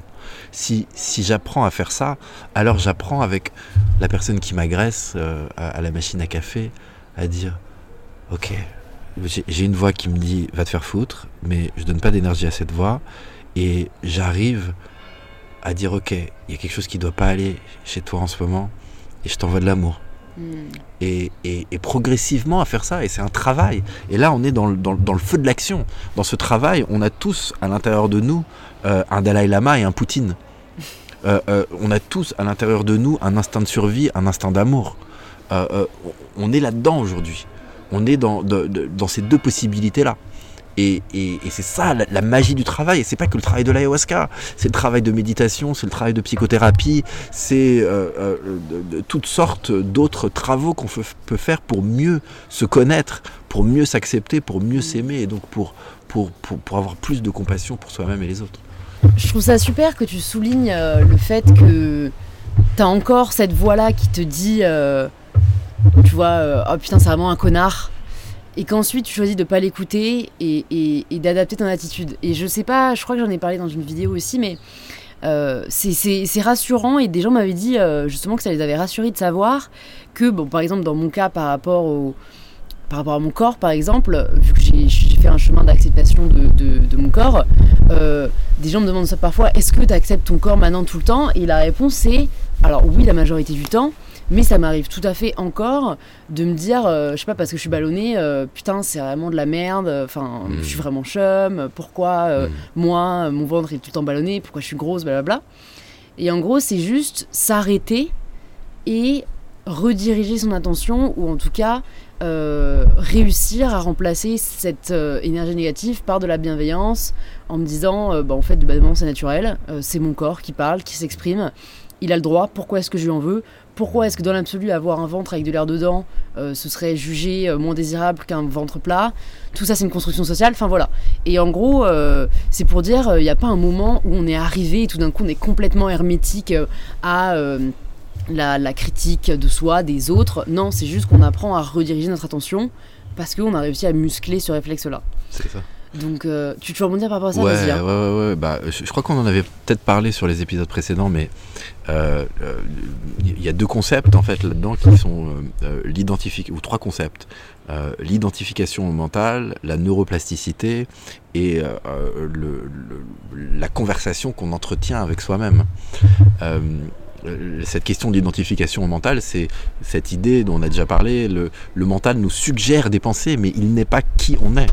On a une machine à l'intérieur de nous qui nous suggère des pensées. Et elle nous suggère des pensées, et ça c'est la neuroplasticité, sur la base des pensées qu'on a entretenues auparavant. Donc plus on va s'efforcer, en ayant un dialogue avec nous-mêmes, à, imposer de nouvelles pensées, plus ces pensées vont devenir les pensées dominantes de notre cerveau, et moins ces pensées nocives vont se manifester en nous. Euh, par exemple, moi avant, ça m'arrivait d'avoir des entre guillemets journées de merde. Euh, euh, mais maintenant, euh, j'ai plus de journées de merde. Pas parce que j'ai des journées qui sont toujours meilleures. Ouais, ça m'arrive de Mm. crever un pneu et, et d'être trempé par la pluie et de me faire planter et, et tout ça. C'est juste que j'ai dit à mon mental, ce concept, il, il me sert pas en fait. Parce que dans ce que j'appelais auparavant une journée de merde, il y a des euh, moments qui sont super, que j'ai tendance à prendre pour acquis, euh, euh, peut-être des, des échanges avec des proches, des trucs que j'ai mangé à ma faim, j'ai eu un toit sur ma tête. Ce que j'appelle journée de merde, c'est peut-être pour un réfugié ukrainien une journée de rêve. Donc j'ai- rééduqué mon mental sur ça. Ça- C'est possible que mon mental vienne me le suggérer, cette pensée, mais ça va être 100 fois moins Hmm. qu'auparavant. Ça, c'est la neuroplasticité. C'est vraiment cette idée donc, que, que ce que tu te répètes va euh, renforcer les connexions neuronales relatives au, au- au concept concerné. Donc, c'est pas grave si tu as la pensée euh, euh, lui, il est moche, elle, elle est relou. C'est juste que moins tu vas donner d'énergie, plus tu vas dire à ton mental quand il te dit ça, non, c'est pas utile que tu me dises ça. Euh, euh, elle, elle est relou peut-être parce que euh, elle, elle va pas bien en ce moment et peut-être qu'elle a un problème et euh, essaye de comprendre plutôt que de lui mettre une étiquette. Et effectivement, ça fonctionne, mais c'est un travail comme avec un enfant. Hmm. Tu fais doucement, cette rééducation, elle prend du temps. Et tu peux pas avoir de la frustration si tu as des pensées qui- que ton mental te suggère. Moi, j'ai des pensées horribles, parfois qui sont suggérées par, par mon mental. Mais j'apprends, je sais que mon mental est, est pas le patron. Et c'est ça aussi que la pratique de la méditation permet. C'est d'observer le mental euh, dire, raconter n'importe quoi et lui répondre. Et ça, le dialogue qu'on entretient avec soi-même, il est hyper important. Et ça fait partie de l'amour de soi, de savoir se parler, Hmm. de savoir se corriger, comme avec un enfant en fait, avec amour et parfois avec euh, euh, de, de, de- de- en étant un peu strict, en disant non, non ça, j'ai pas besoin de cette pensée. Et aussi en, en disant je t'aime, je suis là pour toi. Et ce rapport, il est, il est, il est, il est hyper important. Ok, trop intéressant. Et en effet, je, rem- je vous redirige vers les deux autres épisodes. Je suis sûre que vous apprendrez plein de choses.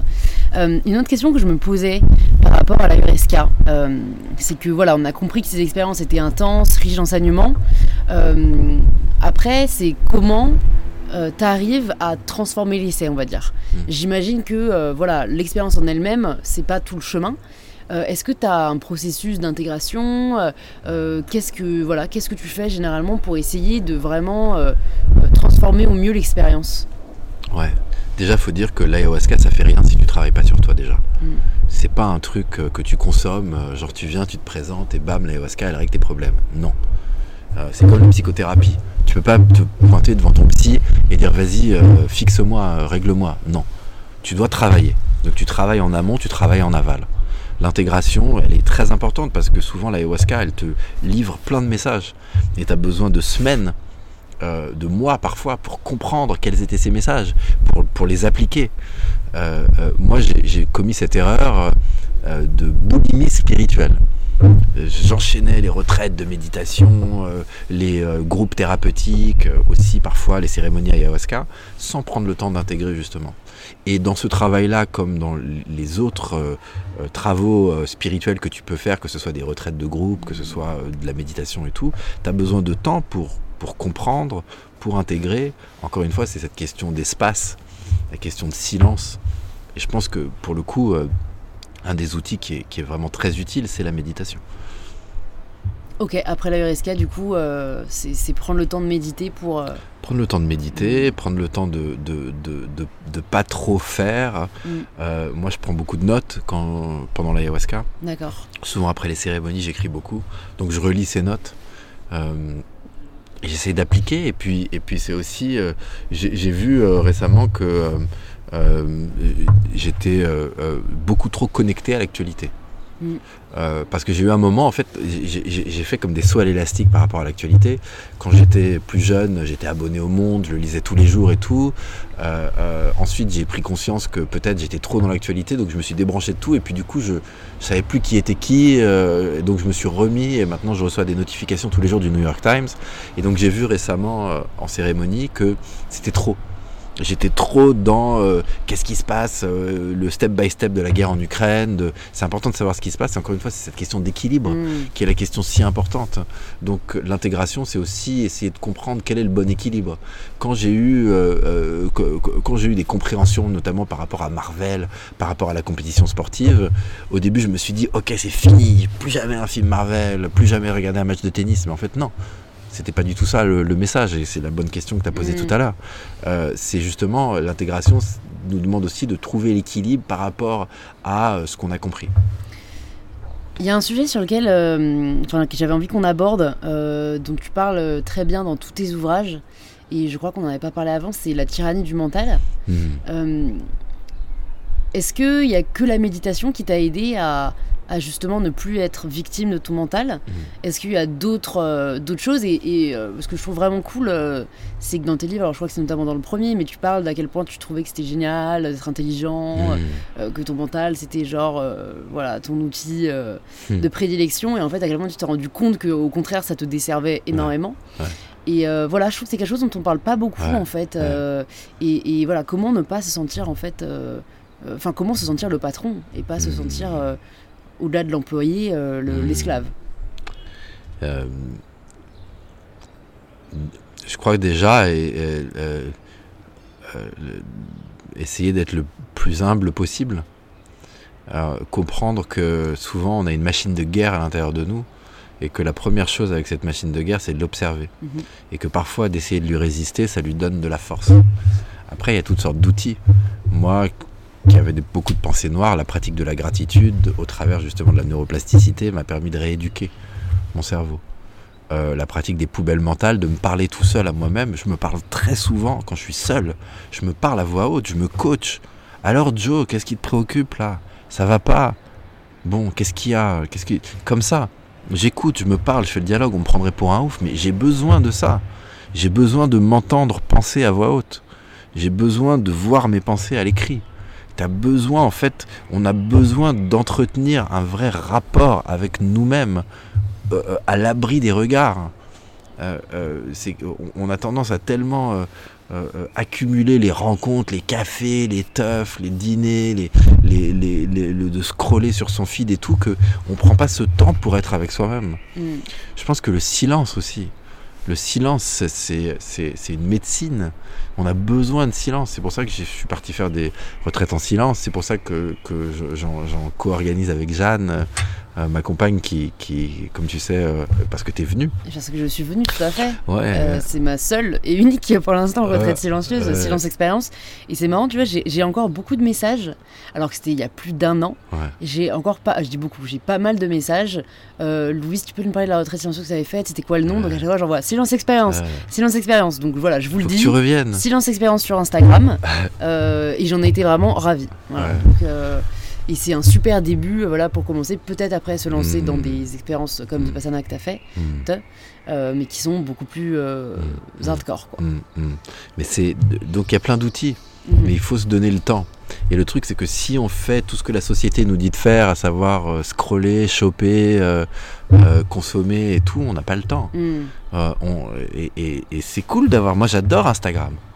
Euh, Il y a plein de trucs qui me font marrer sur Instagram, il y a plein de trucs et tout, mais il y a des moments où j'ai besoin d'éteindre le truc parce que c'est une bête féroce qui nous aspire. Euh, euh, et on, on a besoin de faire ce silence. Ouais. On a besoin parfois de mettre le téléphone sur mode avion pendant deux heures. Et moi, je me rends compte, je vais souvent marcher. Ça, c'est un truc qui me fait du bien. Évidemment, le- le- une des façons de, de aussi reprendre la main sur le mental, c'est tout ce qui est exercice physique. Mais moi, marcher me fait beaucoup de bien, mais je vois la différence, même si je me sers pas de mon téléphone, quand je vais marcher avec mon téléphone dans la poche et quand je vais marcher sans téléphone, c'est pas la même chose. Quand les rares fois, parce que je le fais encore pas aussi souvent que j'aimerais, mais ça m'arrive quand même euh, euh, euh, de temps en temps, je laisse mon téléphone à la maison pour aller marcher une heure, deux heures. Mais j'ai l'impression d'être sorti de prison, j'ai l'impression d'avoir roulé un double. Mm. C'est un truc de fou parce qu'on a même, on- on- je veux dire, on, on se rend pas compte même ce que ce que c'est que d'avoir ce, ce- cet objet toujours sur nous. Toi qui as, qui as lu pas mal d'études scientifiques, euh, je sais pas, hein, mais c'est vrai que là maintenant que tu en parles, je me pose la question est-ce qu'on arrive, et je me suis posé la question, euh, je crois que j'étais dans le métro et je voyais tout le monde comme ça sur son téléphone, je me suis dit mais quelle horreur, en fait, pour le mental, pour nous-mêmes. On a des études sur euh, ce que ça a fait à notre cerveau, euh, l'arrivée des téléphones. Mm. Euh, et, je- je- j'ai- on- a vu toutes sortes d'études. hein. Il y a des études sur euh, la faculté d'attention, il me semble. Évidemment, il y a les études sur les réseaux sociaux et sur le- le- les dépressions qui sont causées par les gens qui se comparent euh, sur Mm. les réseaux sociaux. Euh, c'est vrai qu'au-delà euh, de ça, vraiment juste ce côté, euh, et j'en parlais dans l'épisode avec Alice Zagueri, si jamais vous ne l'avez pas encore entendu aussi, ça me fascinait quoi. Elle me disait qu'elle, elle ne regarde pas son téléphone quand elle est dans la rue. Et bah, moi, au contraire, en fait, c'est, tout le temps. hmm. J'ai besoin de ça. Euh, justement pour occuper un espace qui me dérange, sinon tu vas. Ouais. Et, et du coup, je- j'en suis désolée, mais du coup, je me demande, bah, en fait, qu'est-ce que, qu'est-ce, quel impact ça a sur notre cerveau? Parce que j'imagine que ça peut pas être positif, quoi, de Ouais. le sursolliciter comme ça euh, en permanence. euh, Non, on, on sait plus faire une seule chose à la fois. Ouais. On sait plus euh, manger et faire que manger. Moi, les moments où je mange seul, j'essaye vraiment de pas regarder une vidéo, de pas écouter un podcast, de à part ton podcast. Évidemment, Sophie Power, ça a été étudié scientifiquement. Mais, mais, mais on sait plus se concentrer pendant longtemps. Euh, on sait plus faire une seule chose. Euh, on, on a tellement de sollicitations qu'on n'a plus le temps de rien. Euh, euh, reprendre le contrôle du mental, c'est aussi savoir volontairement gaspiller du temps. C'est savoir euh, prendre plus de temps que nécessaire, par exemple, pour faire la vaisselle. Euh, Jeanne va écouter, elle va se marrer, elle va dire de toute façon t'es tellement lent, je vois pas comment tu fais. Ah, Jules, Jules c'est pour toi aussi ça. je suis un artiste de la vaisselle, perso, je suis incompris. euh, Bah, de toute façon, tant que c'est fait, j'ai envie de te dire, on s'en fout. Hein, euh, que ce soit- que ce Je prends mon temps, mais je fais ça tellement bien. mais euh, non, on a, écoute, on a besoin de cet espace. Souvent, on a, on, on a peur de ce qui va se passer quand on est dans le silence, quand on éteint la télé, quand on, on laisse le téléphone de côté. Et parfois, on doit pouvoir prendre le truc. Et je pense que, tu sais, c'est cette pensée de Montaigne, je crois, qui craint de souffrir, souffre déjà, ce qu'il craint. Tu sais pourquoi je la connais aussi bien? Pourquoi? Parce que c'est ton stage de méditation sur la peur. Ah bon? Je l'ai tellement écouté.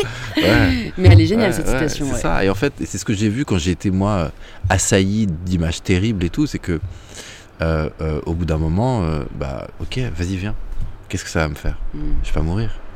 Qu'est-ce que ce truc Viens les trucs, viens les images. Et alors Et quoi après? Bon, j'ai appris d'autres techniques aussi, hein, parce que parfois, parce que tu as besoin justement de toute une boîte à outils. Mm. J'ai appris aussi, bon, ça, va paraître- ça peut paraître très cucu et tout, mais quand j'ai des pensées obsédantes, euh, de- de- d'envoyer de, l'amour, d'imaginer comme, euh, alors là ça va paraître très perché, mais d'imaginer euh, comme de, de la lumière qui sort de mon crâne, et je visualise cette lumière, je visualise que j'envoie de l'amour, et ça permet justement de, de sortir de ça. Pardon, c'était peut-être pas la question que tu posais, mais... Non, mais tous les outils sont bons à prendre. hein. ouais, tu disais qu'il y avait plusieurs outils Ouais, à part le silence. euh. Donc silence, envoyer de l'amour. Est-ce que en Silence, autre? envoyer de l'amour, de, de- de- des outils pour Pour, on a dit, euh, la tyrannie du mental. Pour ne plus être esclave de son mental. méditer, pratiquer la gratitude, faire du sport. euh, Voilà. C'est tout, ce que- Mm. c'est, c'est- c'est tout ce dont je parle dans le, dans le deuxième bouquin, notamment dans les antisèches Ouais. du bonheur.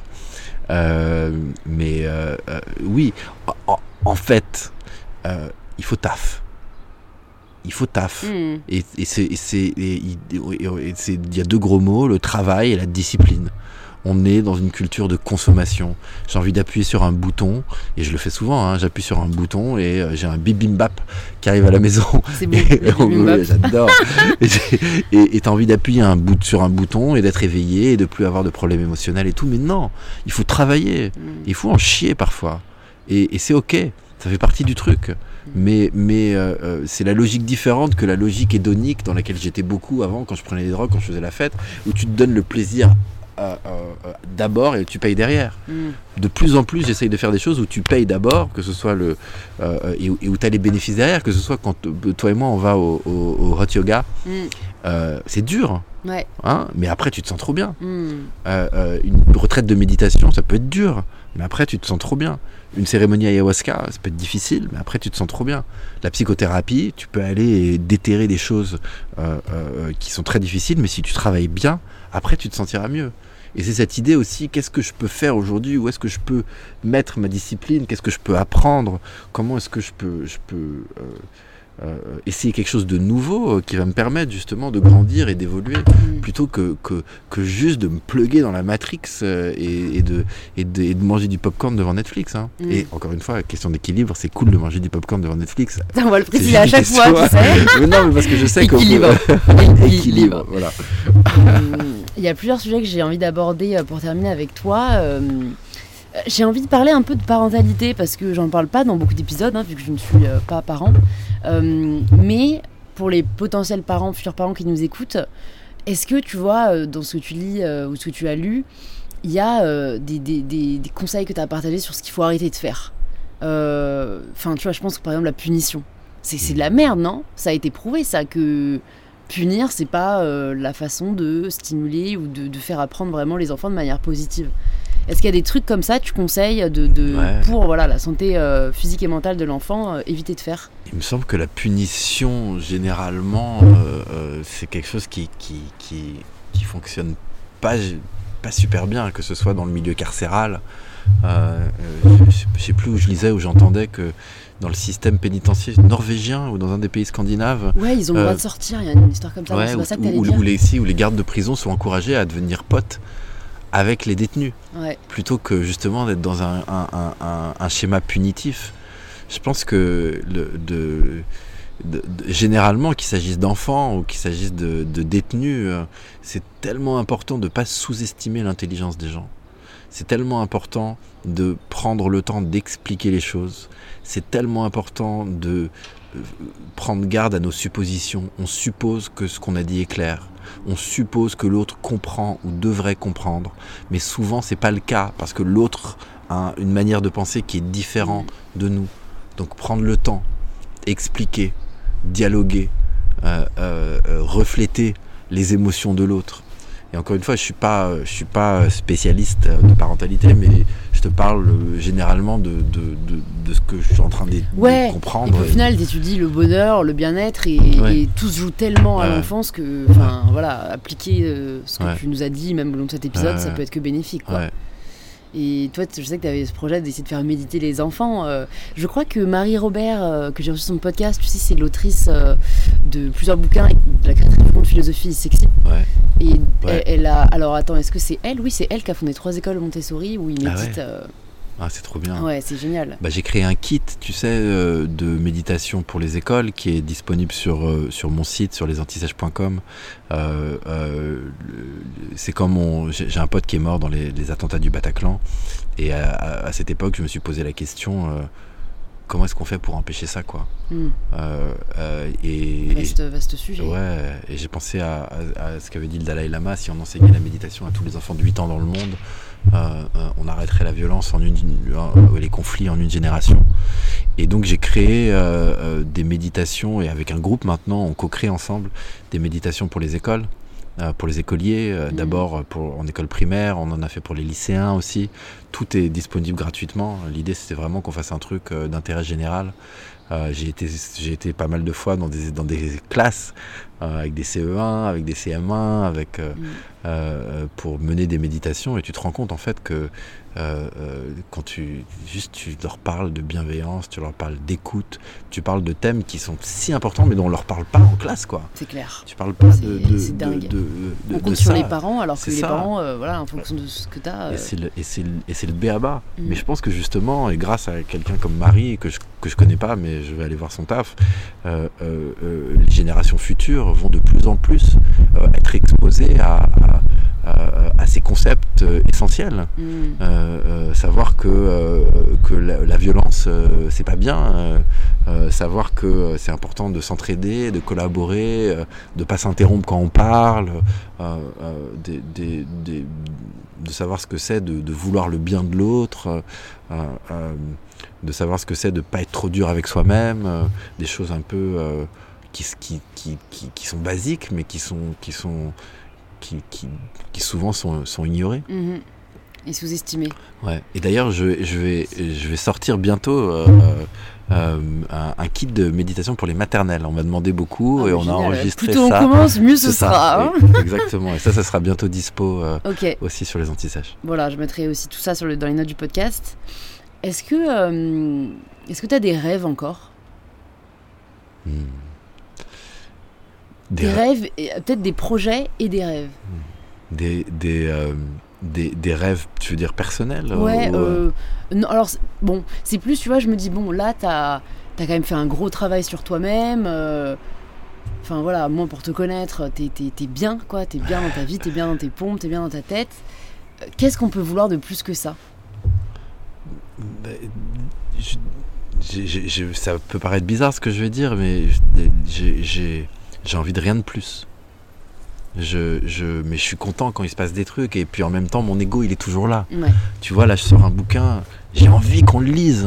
Je serais très content s'il y a plein de gens qui lisent ce bouquin. Tous les auditeurs et auditrices du podcast déjà vont le lire, donc t'inquiète, sois rassuré, ton ego est rassuré.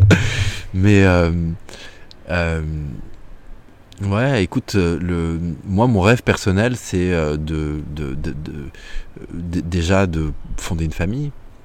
Euh, j'ai envie de devenir papa. Euh, et euh, j'ai envie de, de développer une meilleure connexion à la nature. J'ai grandi en ville, j'étais complètement déconnecté de la nature. C'est grâce à, à toutes sortes d'expériences que j'ai eues, notamment avec des hallucinogènes quand je faisais la fête, et puis plus tard aussi en faisant ce travail sacré avec l'ayahuasca, que j'ai découvert une plus grande connexion à la nature. J'aimerais euh, mieux savoir et pratiquer, de planter des, des- des arbres, des plantes, comprendre euh, euh, mieux euh, le monde végétal. Mm. Euh, je rêve d'avoir un chien un jour. Aussi, un jour.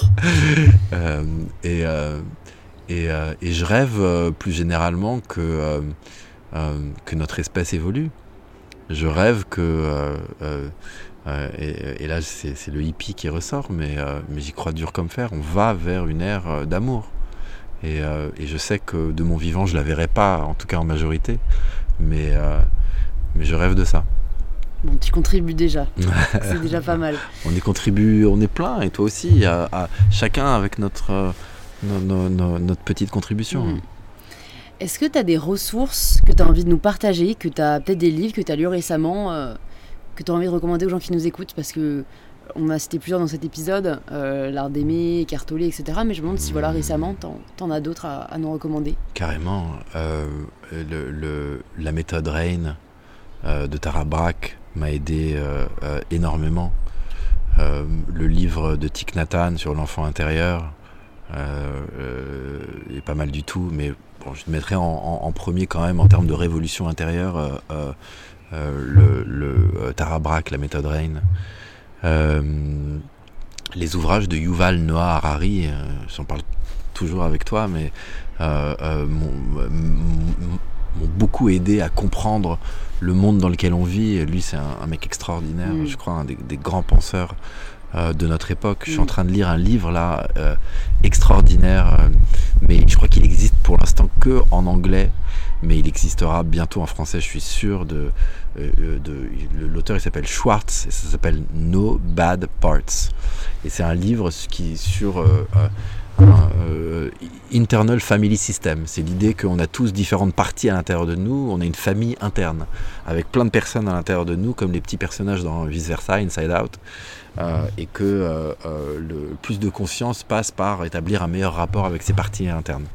J'ai deux dernières questions pour toi, Jonathan. Trois. D'abord, d'abord, est-ce qu'il y a un sujet qu'on n'a pas abordé que tu aimerais qu'on aborde Un truc qui tient à cœur non, il n'y a, y a, rien qui me vient là tout de suite, sinon, euh, sinon peut-être, mais ça j'en parle dans le bouquin, euh, la question de la dégénérescence cognitive, euh, la maladie d'Alzheimer, parce que il me semble que, que, ça touche beaucoup de gens. Moi, mon père en est mort.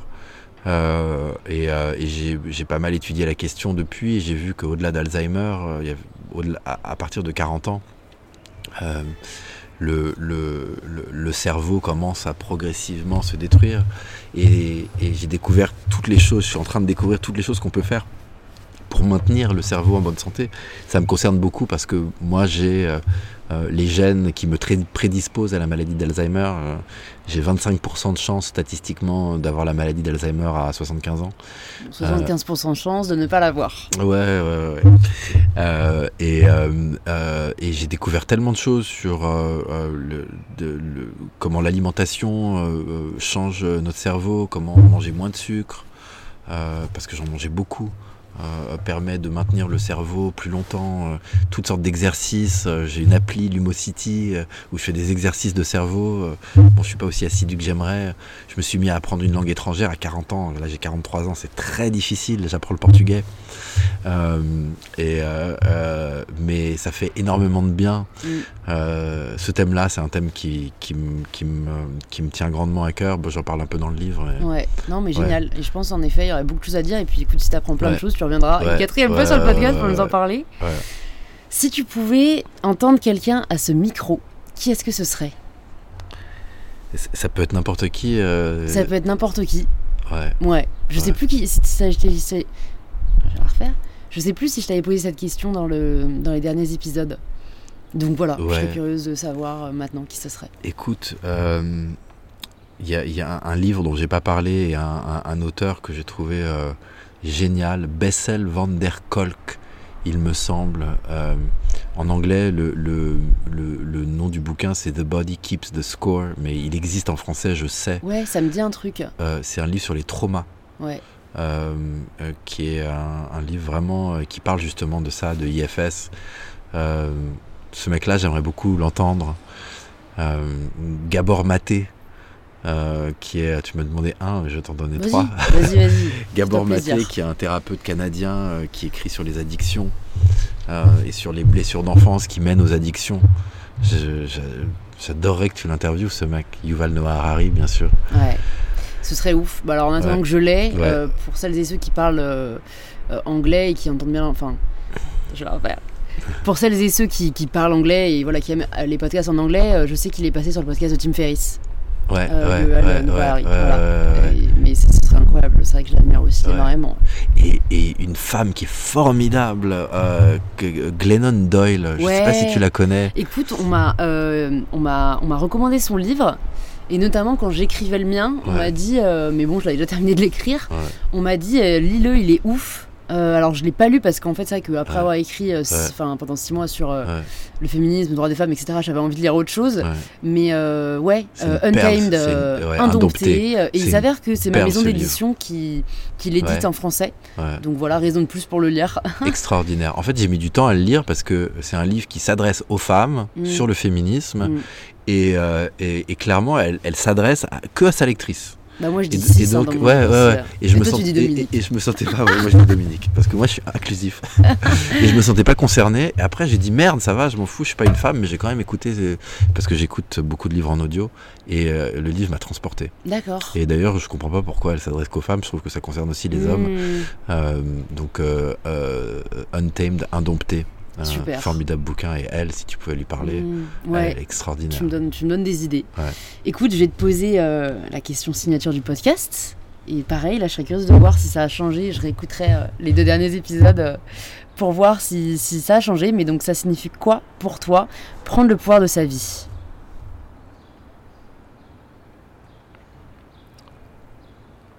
Pour moi, prendre le pouvoir de sa vie, c'est avant tout être euh, prendre la responsabilité de ce qui se passe à l'intérieur de nous, prendre la responsabilité de nos émotions négatives. Si j'ai de la colère, si j'ai de la tristesse, c'est pas à cause de l'autre.